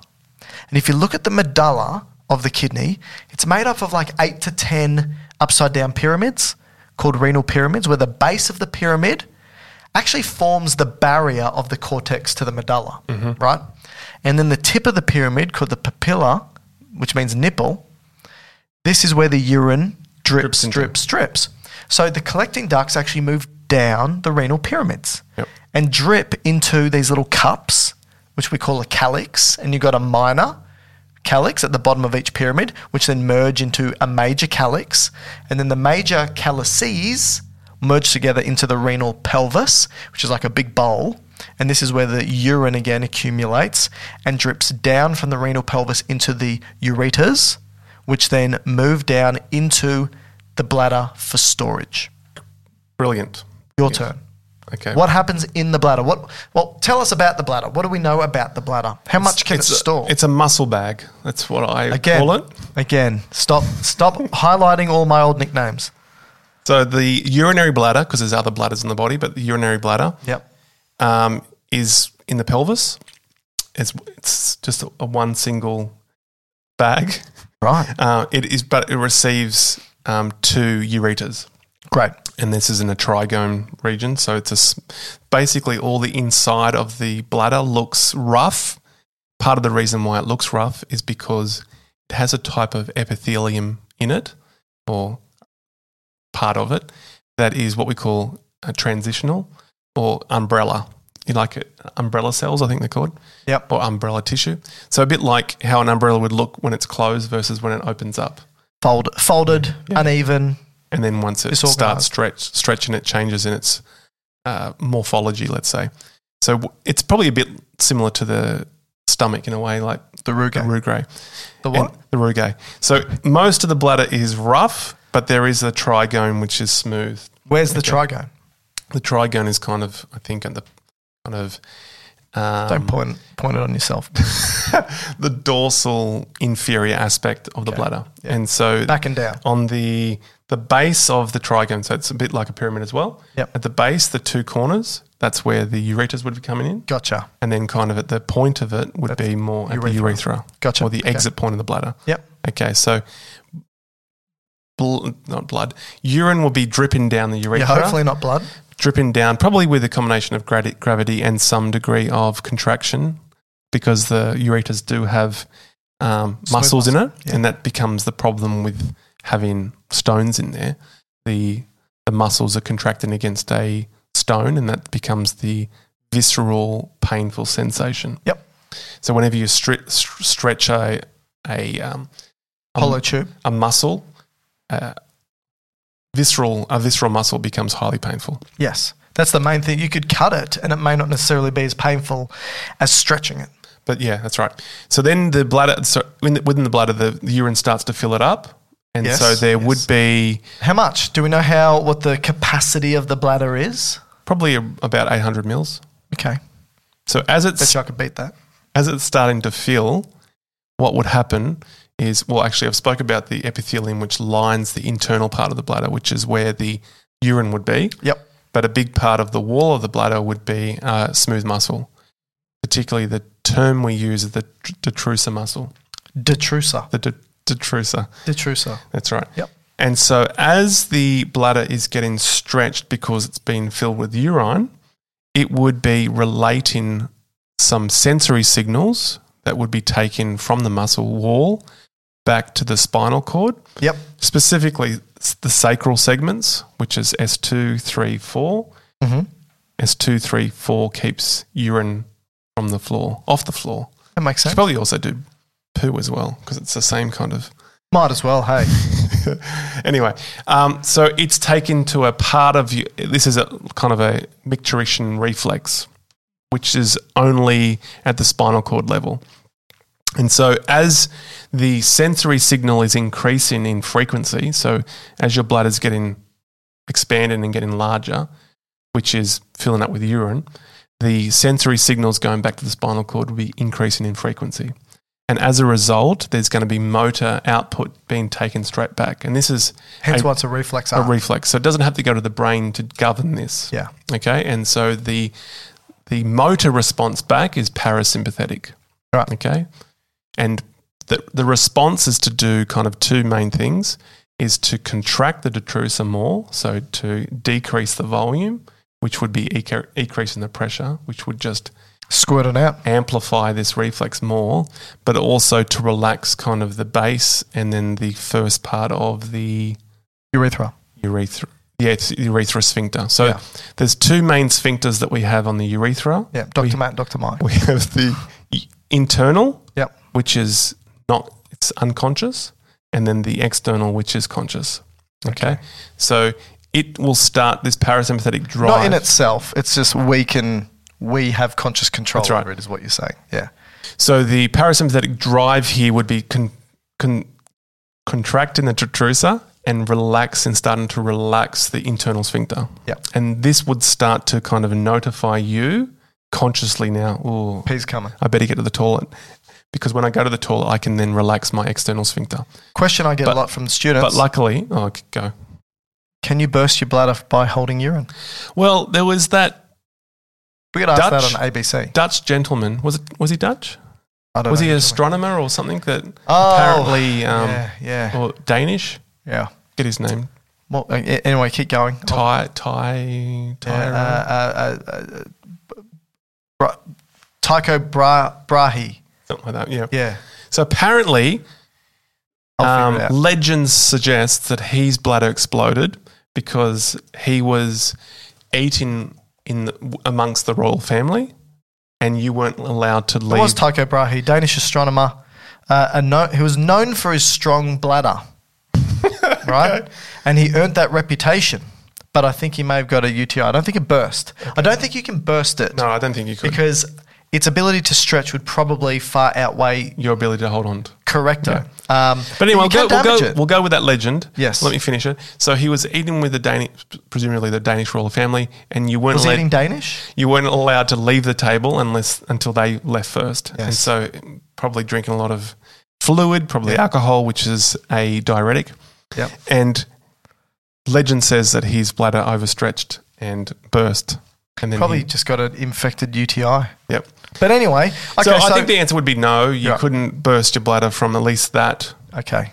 So urine now has uh, gone through the unconscious one where it's like, oh, I need to wee. It relaxes, then goes to the second one, which is the second gate, which says, I might just ask Matt if it's okay for me to pee now because it might not be socially acceptable. And you go, no, not yet. I'm still in a lecture. And then you go to the toilet and you now have conscious control. Yeah. So your pons has another m- the micturation. ducks are, yeah. Have- it has Back to the ducks, I get another- Another. Pons, no, no D. Okay. Just P O N S. Wow. The Medicine pons, is stupid. which is the the bridge of your brainstem. Yep. This has a micturation bridge- center, a so- storage center, and a urinating center. Right. And so the storage center is generally your ability to overrule I mean, it's got your other reflex. parts. It's not just there for That's- urine control. That's is not it? the only part of the book. Okay. That's right. But you have a storage center that says, hey, hold on to this at the point. Right. Okay, you're on a bus Yep. or you're in a um, Dr. Mike's lecture. Yeah, that's right. So hold on to it, please. So the Pontine You're in a storage center. Wendy's. okay, so it's held on. But then when you're ready to, to pass urine, it then activates the micturation center. Right, which And- is parasympathetic, sympathetic. Well, at this point, this is high order, but Oh, okay. So it's conscious control Yeah. over motor. so this It's would be skeletal somatic. This muscle, would be somatic motor, Right. and so it would be controlling on external sphincters, which is skeletal muscle. skeletal muscle. Right. That's right. And so then you go to the toilet, sit down, pull your pants, Sit there. okay. Hey, hey, hey. Whatever. Whatever. and then rel relax. Then re- Each to their own. relax your relax your um, external sphincter, and then urine is able to be passed. Great. Great. So So, a few things there. do you sit down on the urinal? defecate. um, so, a few things that can go wrong here. Yeah. If this whole uh, system Yeah. is not well coordinated, Yes. it can result in incontinence. Sure. Okay. At what point? Like, there's a what- couple of there's a couple of different types of incontinence. There's urge inco- urge incontinence, Yep. which is basically detrusor muscle. I don't know what would you call it. It just contracts, Oh, hy- yeah. hyperactive almost. Yeah, yeah, yeah. So it kind of Hyperreflexives in a way. So it doesn't do what it should. It doesn't expand and contract under voluntary control. It just does it when it wishes to. That, That's an urge incontinence. So you will just pee at random points. Yeah. An- Another one is uh, stress incontinence. Yep. So this is usually happens for women post given birth Yep. later in life, not just well, it probably would impact shortly after pregnancy. But essentially, the you have weakness of the pelvic floor, and that's going to impact the external sphincter. Right. And so, any kind of increased pressure on the bladder that would be increased intra-abdominal pressure, so laughing, coughing, uh, sneezing, pushes too much pressure on the detrusor, Yeah. and then you're not having got that control of the external sphincter. Even and just you- jumping, jumping Yeah. up and down. Yeah. Exercise. so that would be to counter that. You do the Keg- Kegel, Kegel Dunno. exercises. What's that? Pelvic floor exercises. Yeah, where you kind of Okay. hold and relax, hold and relax. Yep. And then the last one is overflow, which is the the way that the bladder can empty has been diminished. The most common cause of this would be prostate issues, Cool. and so Well, not cool, but yeah. the horrible. prostate has enlarged, and that restricts the outflow of the urethra. Yeah, so interestingly, the prostate actually, as a tissue, goes around the tube. So, and it grows inward, Mm. Yeah. right? It doesn't Yeah. necessarily get out, like, it, it changes its feel. From, I mean, hence why they do a digital rectal examination because it's right next to where the rectum is. But the, as the tissue changes, it grows inward, not outward. It just Mm-hmm. feels harder. So, you can't necessarily feel a larger um, prostate per se, even though you could it feels harder and bumpy, so it changes its its its feel basically. But as it grows in, it can uh, o- obstruct the, the urethra. So you can't empty your bladder, therefore it overf- overflows or overfills, and then it will eventually overflow, and you get the incontinence. Yeah.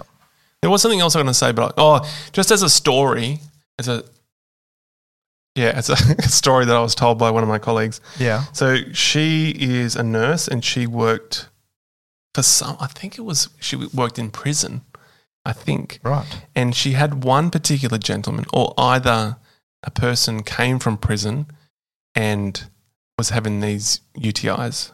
Okay. Okay. Like It's- recurrent. Yeah. And Okay. so what she did was she put a catheter in. Sure. So it is a tube up through the urethra Blow a balloon up. into the bladder. Yeah. Ah. But then blow a balloon up, which helps it stay in there. Yeah. And And, allows then- for urine just to drip out. That's right. So she kept on putting the urethra up, inflating it, but then it would just fall out.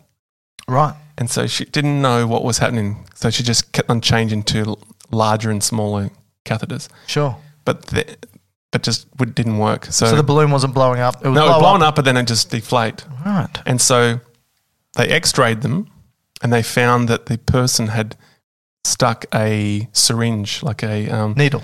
a needle, but like a, Syringe needle. a- an insulin needle Oh. up the urethra Oh boy. because they wanted to smuggle drugs into Oh boy. prison. Oh god. And so it kind of got stuck halfway in the bladder. It was popping the balloon. yeah, popping the balloon. Popping the cath. Yeah, yeah. oh jeez. and that was the cause of the urethra. And oh, they- the UTI, sorry. And sorry. they did not bother telling anyone. I don't think they wanted to How do admit you- to it. How do you get a needle out? Yeah. Oh, I don't want to know. Horrible. And another one, same lady, another one. She also Same nurse or same nurse, patient? same same nurse. yeah. Another another gentleman came in with uh, UTIs, really bad one. She said, "Oh, he was a bit weird about it. Like she, when they were talking, taking the history, wouldn't admit to a lot of things." Um, and then I think they, I don't know how they got to this point, but again, they x-rayed it and they found um, skele- skeletal remains in the urethra what? and he had put a gecko up his penis. All right, that's enough. Okay, And so it died, and that was the cause. so of the we are going to now read listener mail before I vomit all over my iPad. Um, that is that is the renal system, but we're going to read listener mail, and we've got an just probably one of the best listener mails, uh, one of many great uh, emails. So. This is from Dalton. Dalton, firstly, thank you. The subject says, an actual fact, you guys are the best. I like that. That is a great start. So, hello, Dr. Matt and Dr. Mike. Greetings from Washington State Where's that? uh, in America. Which side? One part of the West country. Coast. West Coast. Okay. Uh, I've only been to the US three times, uh, but they've got too many states for me to remember. Uh, hopefully, I won't come off as a stalker, but I know what the inside of your house looks like. No, wait a minute. Ma- I, hopefully, I won't come off as a stalker, maybe just a fanboy. Yes, it's all good. Don't stress. Just needed to say a big thank you. I had no idea what I was getting myself into when I decided to switch career paths and go into the medical field.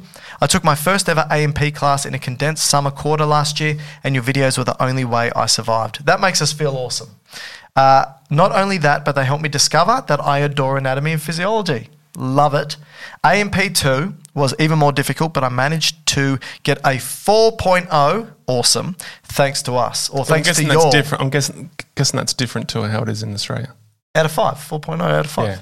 We got seven. Yeah, because I was going to say 4.2 isn't overly good. No, 4. Point, no, no, no. But f- no, this is fine. 4.0 is very good, uh, which is extra impressive, e- especially for someone who is a, a bit of a dullard. I don't think so.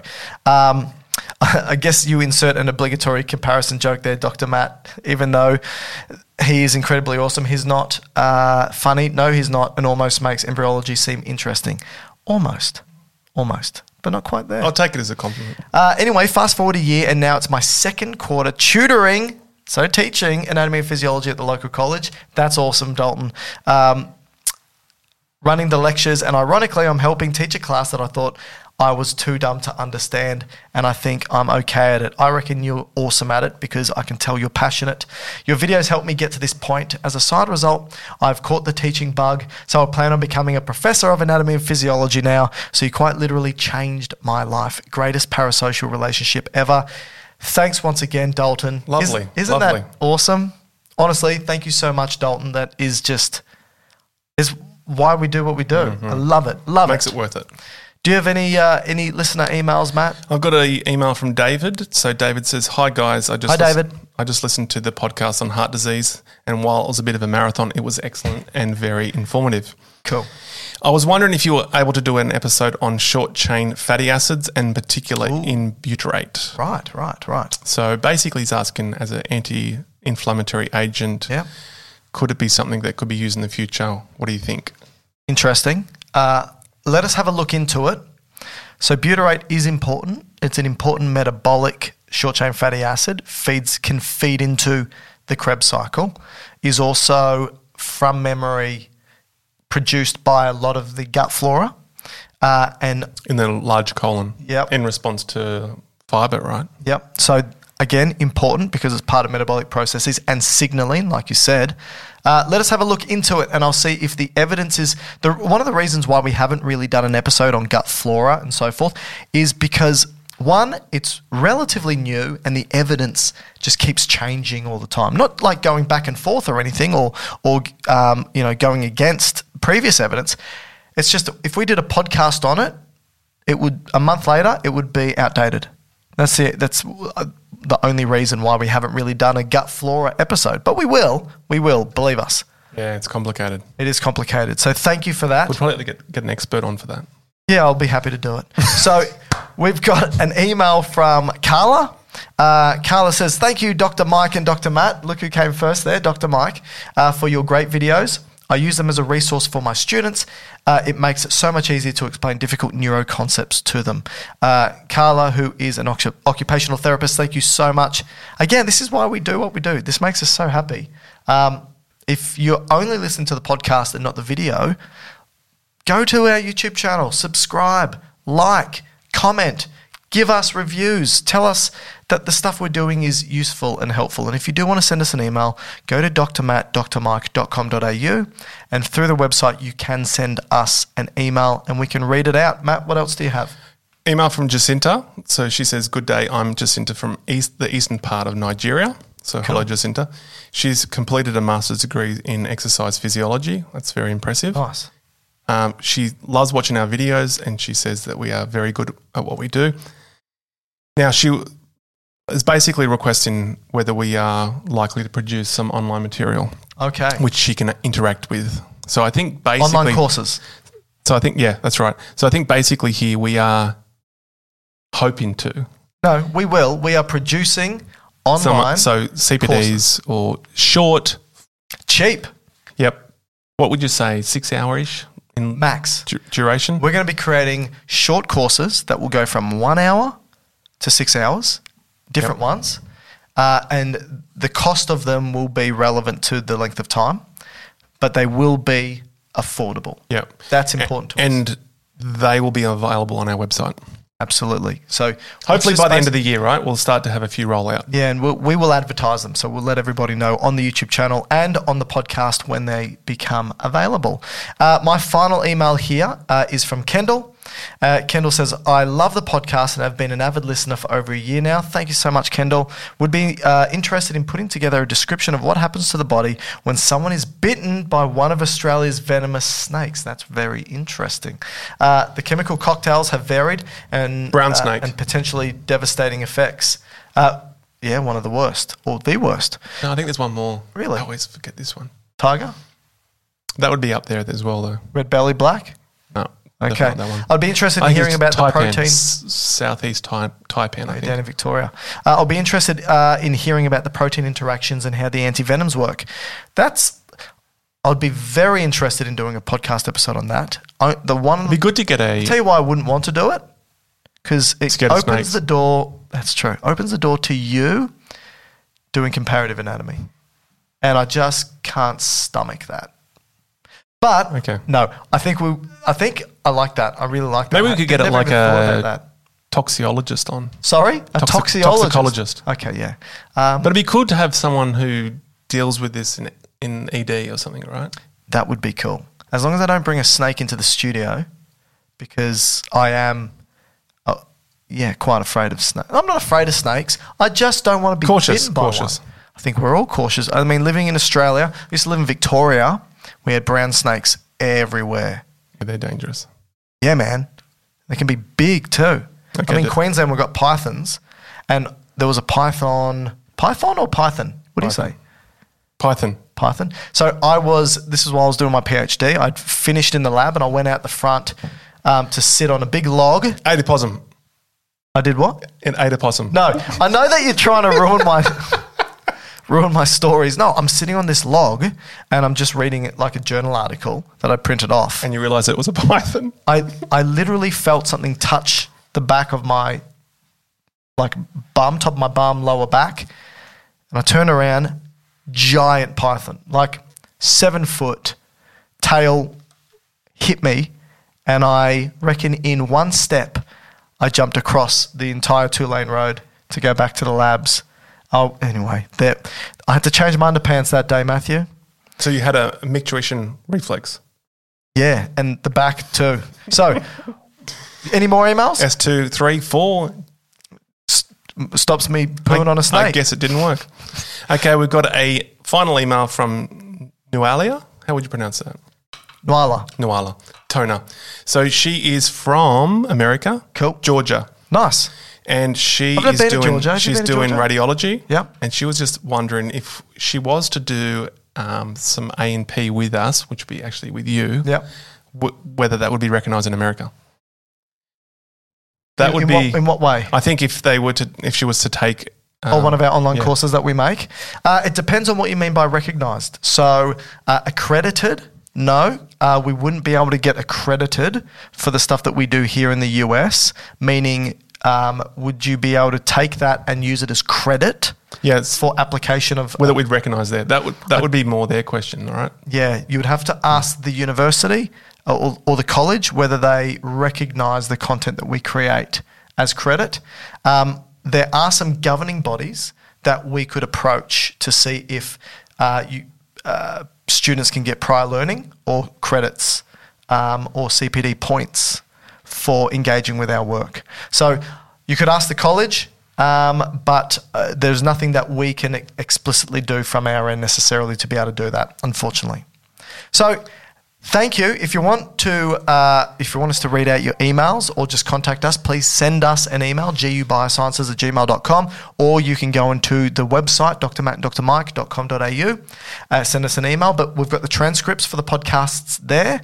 Uh, you can go to the YouTube channel and view and watch these podcasts and 600 other videos about how the human body works. And you can contact us on social media at Dr. Mike Todorovich uh, and that's basically it. and you can leave a comment, subscribe, say hi, do all those wonderful things. If you want to become a member, $7 per month, early access, ad free, and we can do special content for you. Maybe you can send us an email, say, Can you do a podcast episode on this? I'm a member. And I'll go, Hey, great idea. And we'll do an Nice episode. on it. figurines. Nice figurines that match us. so so I'm Harry, you're Harry and I'm Lloyd from Dumb and Dumber. So there we go, ladies and gentlemen. And have a wonderful, wonderful write in and tell us which mnemonic you preferred: a wet bed or Humpty Dumpty. Goodbye.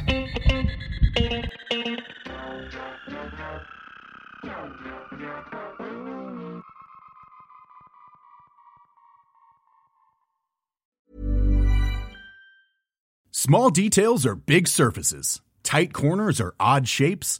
Flat, rounded, textured, or tall. Whatever your next project, there's a spray paint pattern that's just right. Because Rust new Custom Spray 5 in 1 gives you control with five different spray patterns. So you can tackle nooks, crannies, edges, and curves without worrying about drips, runs, uneven coverage, or anything else. Custom Spray 5 in 1. Only from Rust-Oleum. Mom deserves the best, and there's no better place to shop for Mother's Day than Whole Foods Market. They're your destination for unbeatable savings, from premium gifts to show-stopping flowers and irresistible desserts. Start by saving 33% with Prime on all body care and candles. Then get a 15-stem bunch of tulips for just $9.99 each with Prime. Round out Mom's menu with festive rosé, irresistible berry chantilly cake, and more special treats. Come celebrate Mother's Day at Whole Foods Market. Imagine the softest sheets you've ever felt. Now imagine them getting even softer over time. That's what you'll feel with Bowl and Branch's organic cotton sheets. In a recent customer survey, 96% replied that Bowl and Branch sheets get softer with every wash. Start getting your best night's sleep in these sheets that get softer and softer for years to come. Try their sheets with a 30-night guarantee. Plus, get 15% off your first order at bowlandbranch.com. Code BUTTERY. Exclusions apply. See site for details.